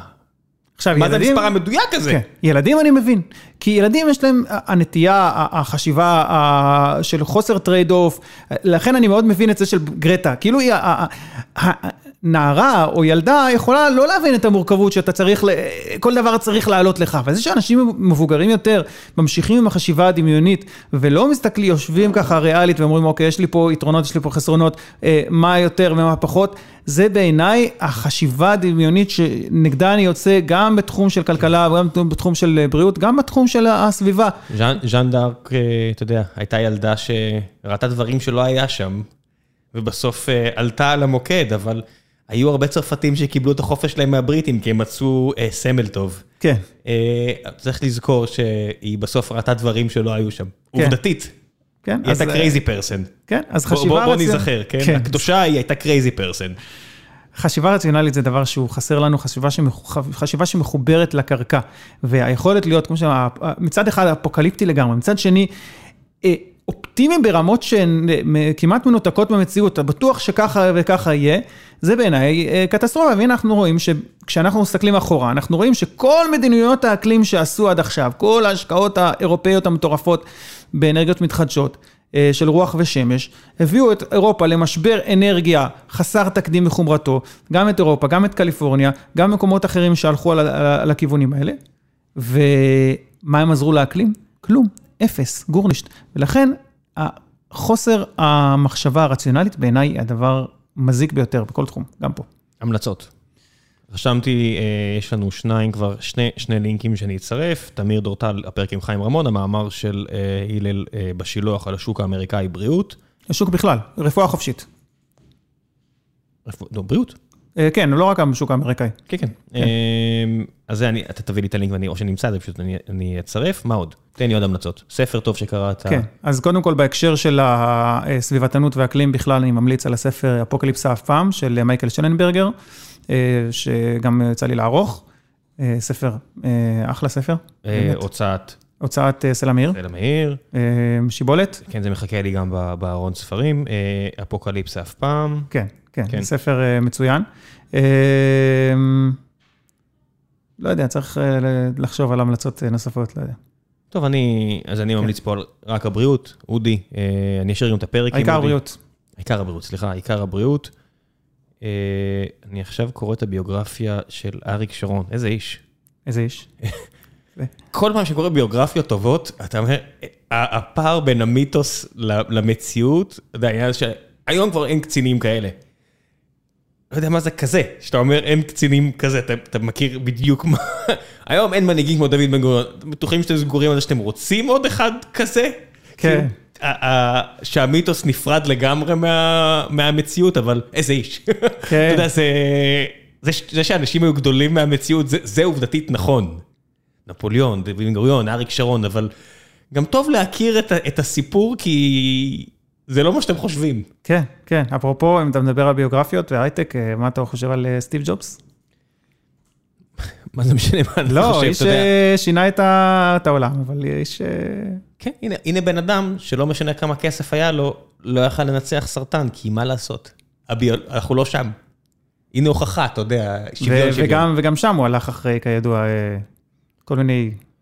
מה זה משנה, אתה מבין? אם נכון. זה מה. אם זה מה ש... הרי בסופו של דבר שיש לך אה, סוגי סרטן כאלה ואחרים, מחלות אחרות, אתה תפגוש את הבריאה בקרוב מאוד. נכון, אנחנו... בצורה כזו או אחרת. כן. אז אם זה מה שמקל עליך ונותן לך תקווה ומאפשר לך, הוא עבד עד הרגע האחרון כמעט, הוא מופיע בביוגרפיה אחת של אה, בוב אייגר, נשיא דיסני, שמספר שהוא סגר את העסק, הם סגרו עסקאות, אתה יודע, ממש עד כמה ימים לפני, ואם זה מה שנתן לו משמעות לקיום שלו, אדרבה. מה, מה, מה זה משנה מה אני חושב, אתה מבין? כן.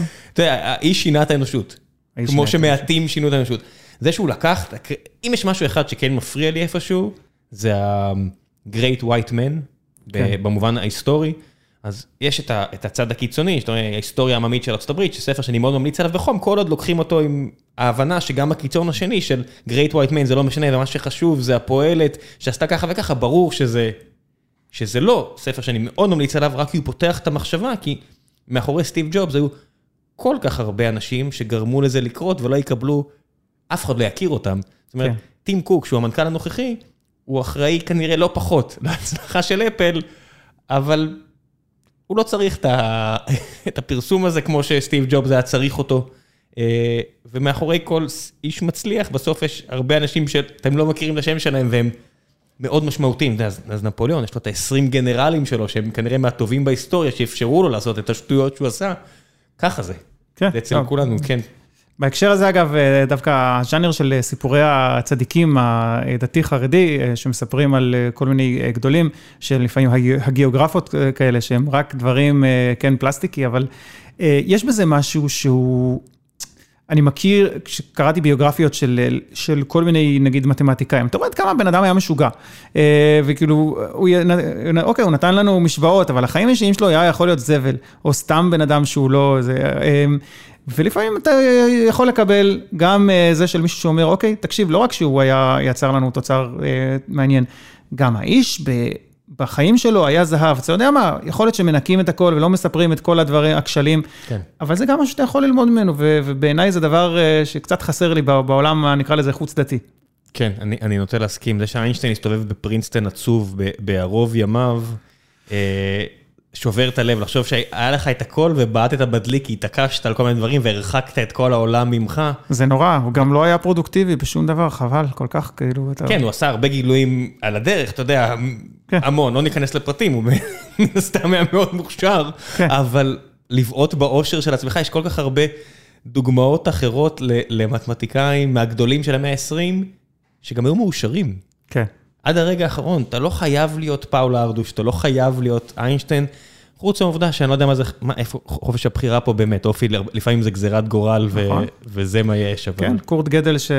אה, שאחר כך התפלפ לגמרי בסוף, אה, אחרים, כן. אני לא יודע מה זה בסוף. אה, כן, אם, כן. אם כשאתה קורא ביוגרפיה שלו, אתה רואה כמה חייו היו רצופים בעצב. כן. אבל הוא באמת היה מבריק, אנשים שנשקע אותם בשכינה. מה לעשות? זה, זה באמת משהו שאתה לא יכול לבחור. נכון. תעבוד כמה שתרצה, אתה לא תתקרב לסגור את הפער מהאנשים האלה, אתה יודע. נכון, ושוב, זה חורז את מה שדיברנו עליו כל הזמן, ההכרה בזה שהחיים הם החיים, ואתה לא הולך להפוך אותם לגן של שושנים, והכל זה עניין של בחירה, אה, אם אתה יכול. אם אתה לא יכול, אה, זה מה שיש, זה מה שיש. תודה רבה, הלל. תודה רבה, ראם, היה נהדר. עד הפעם הבאה, ביי.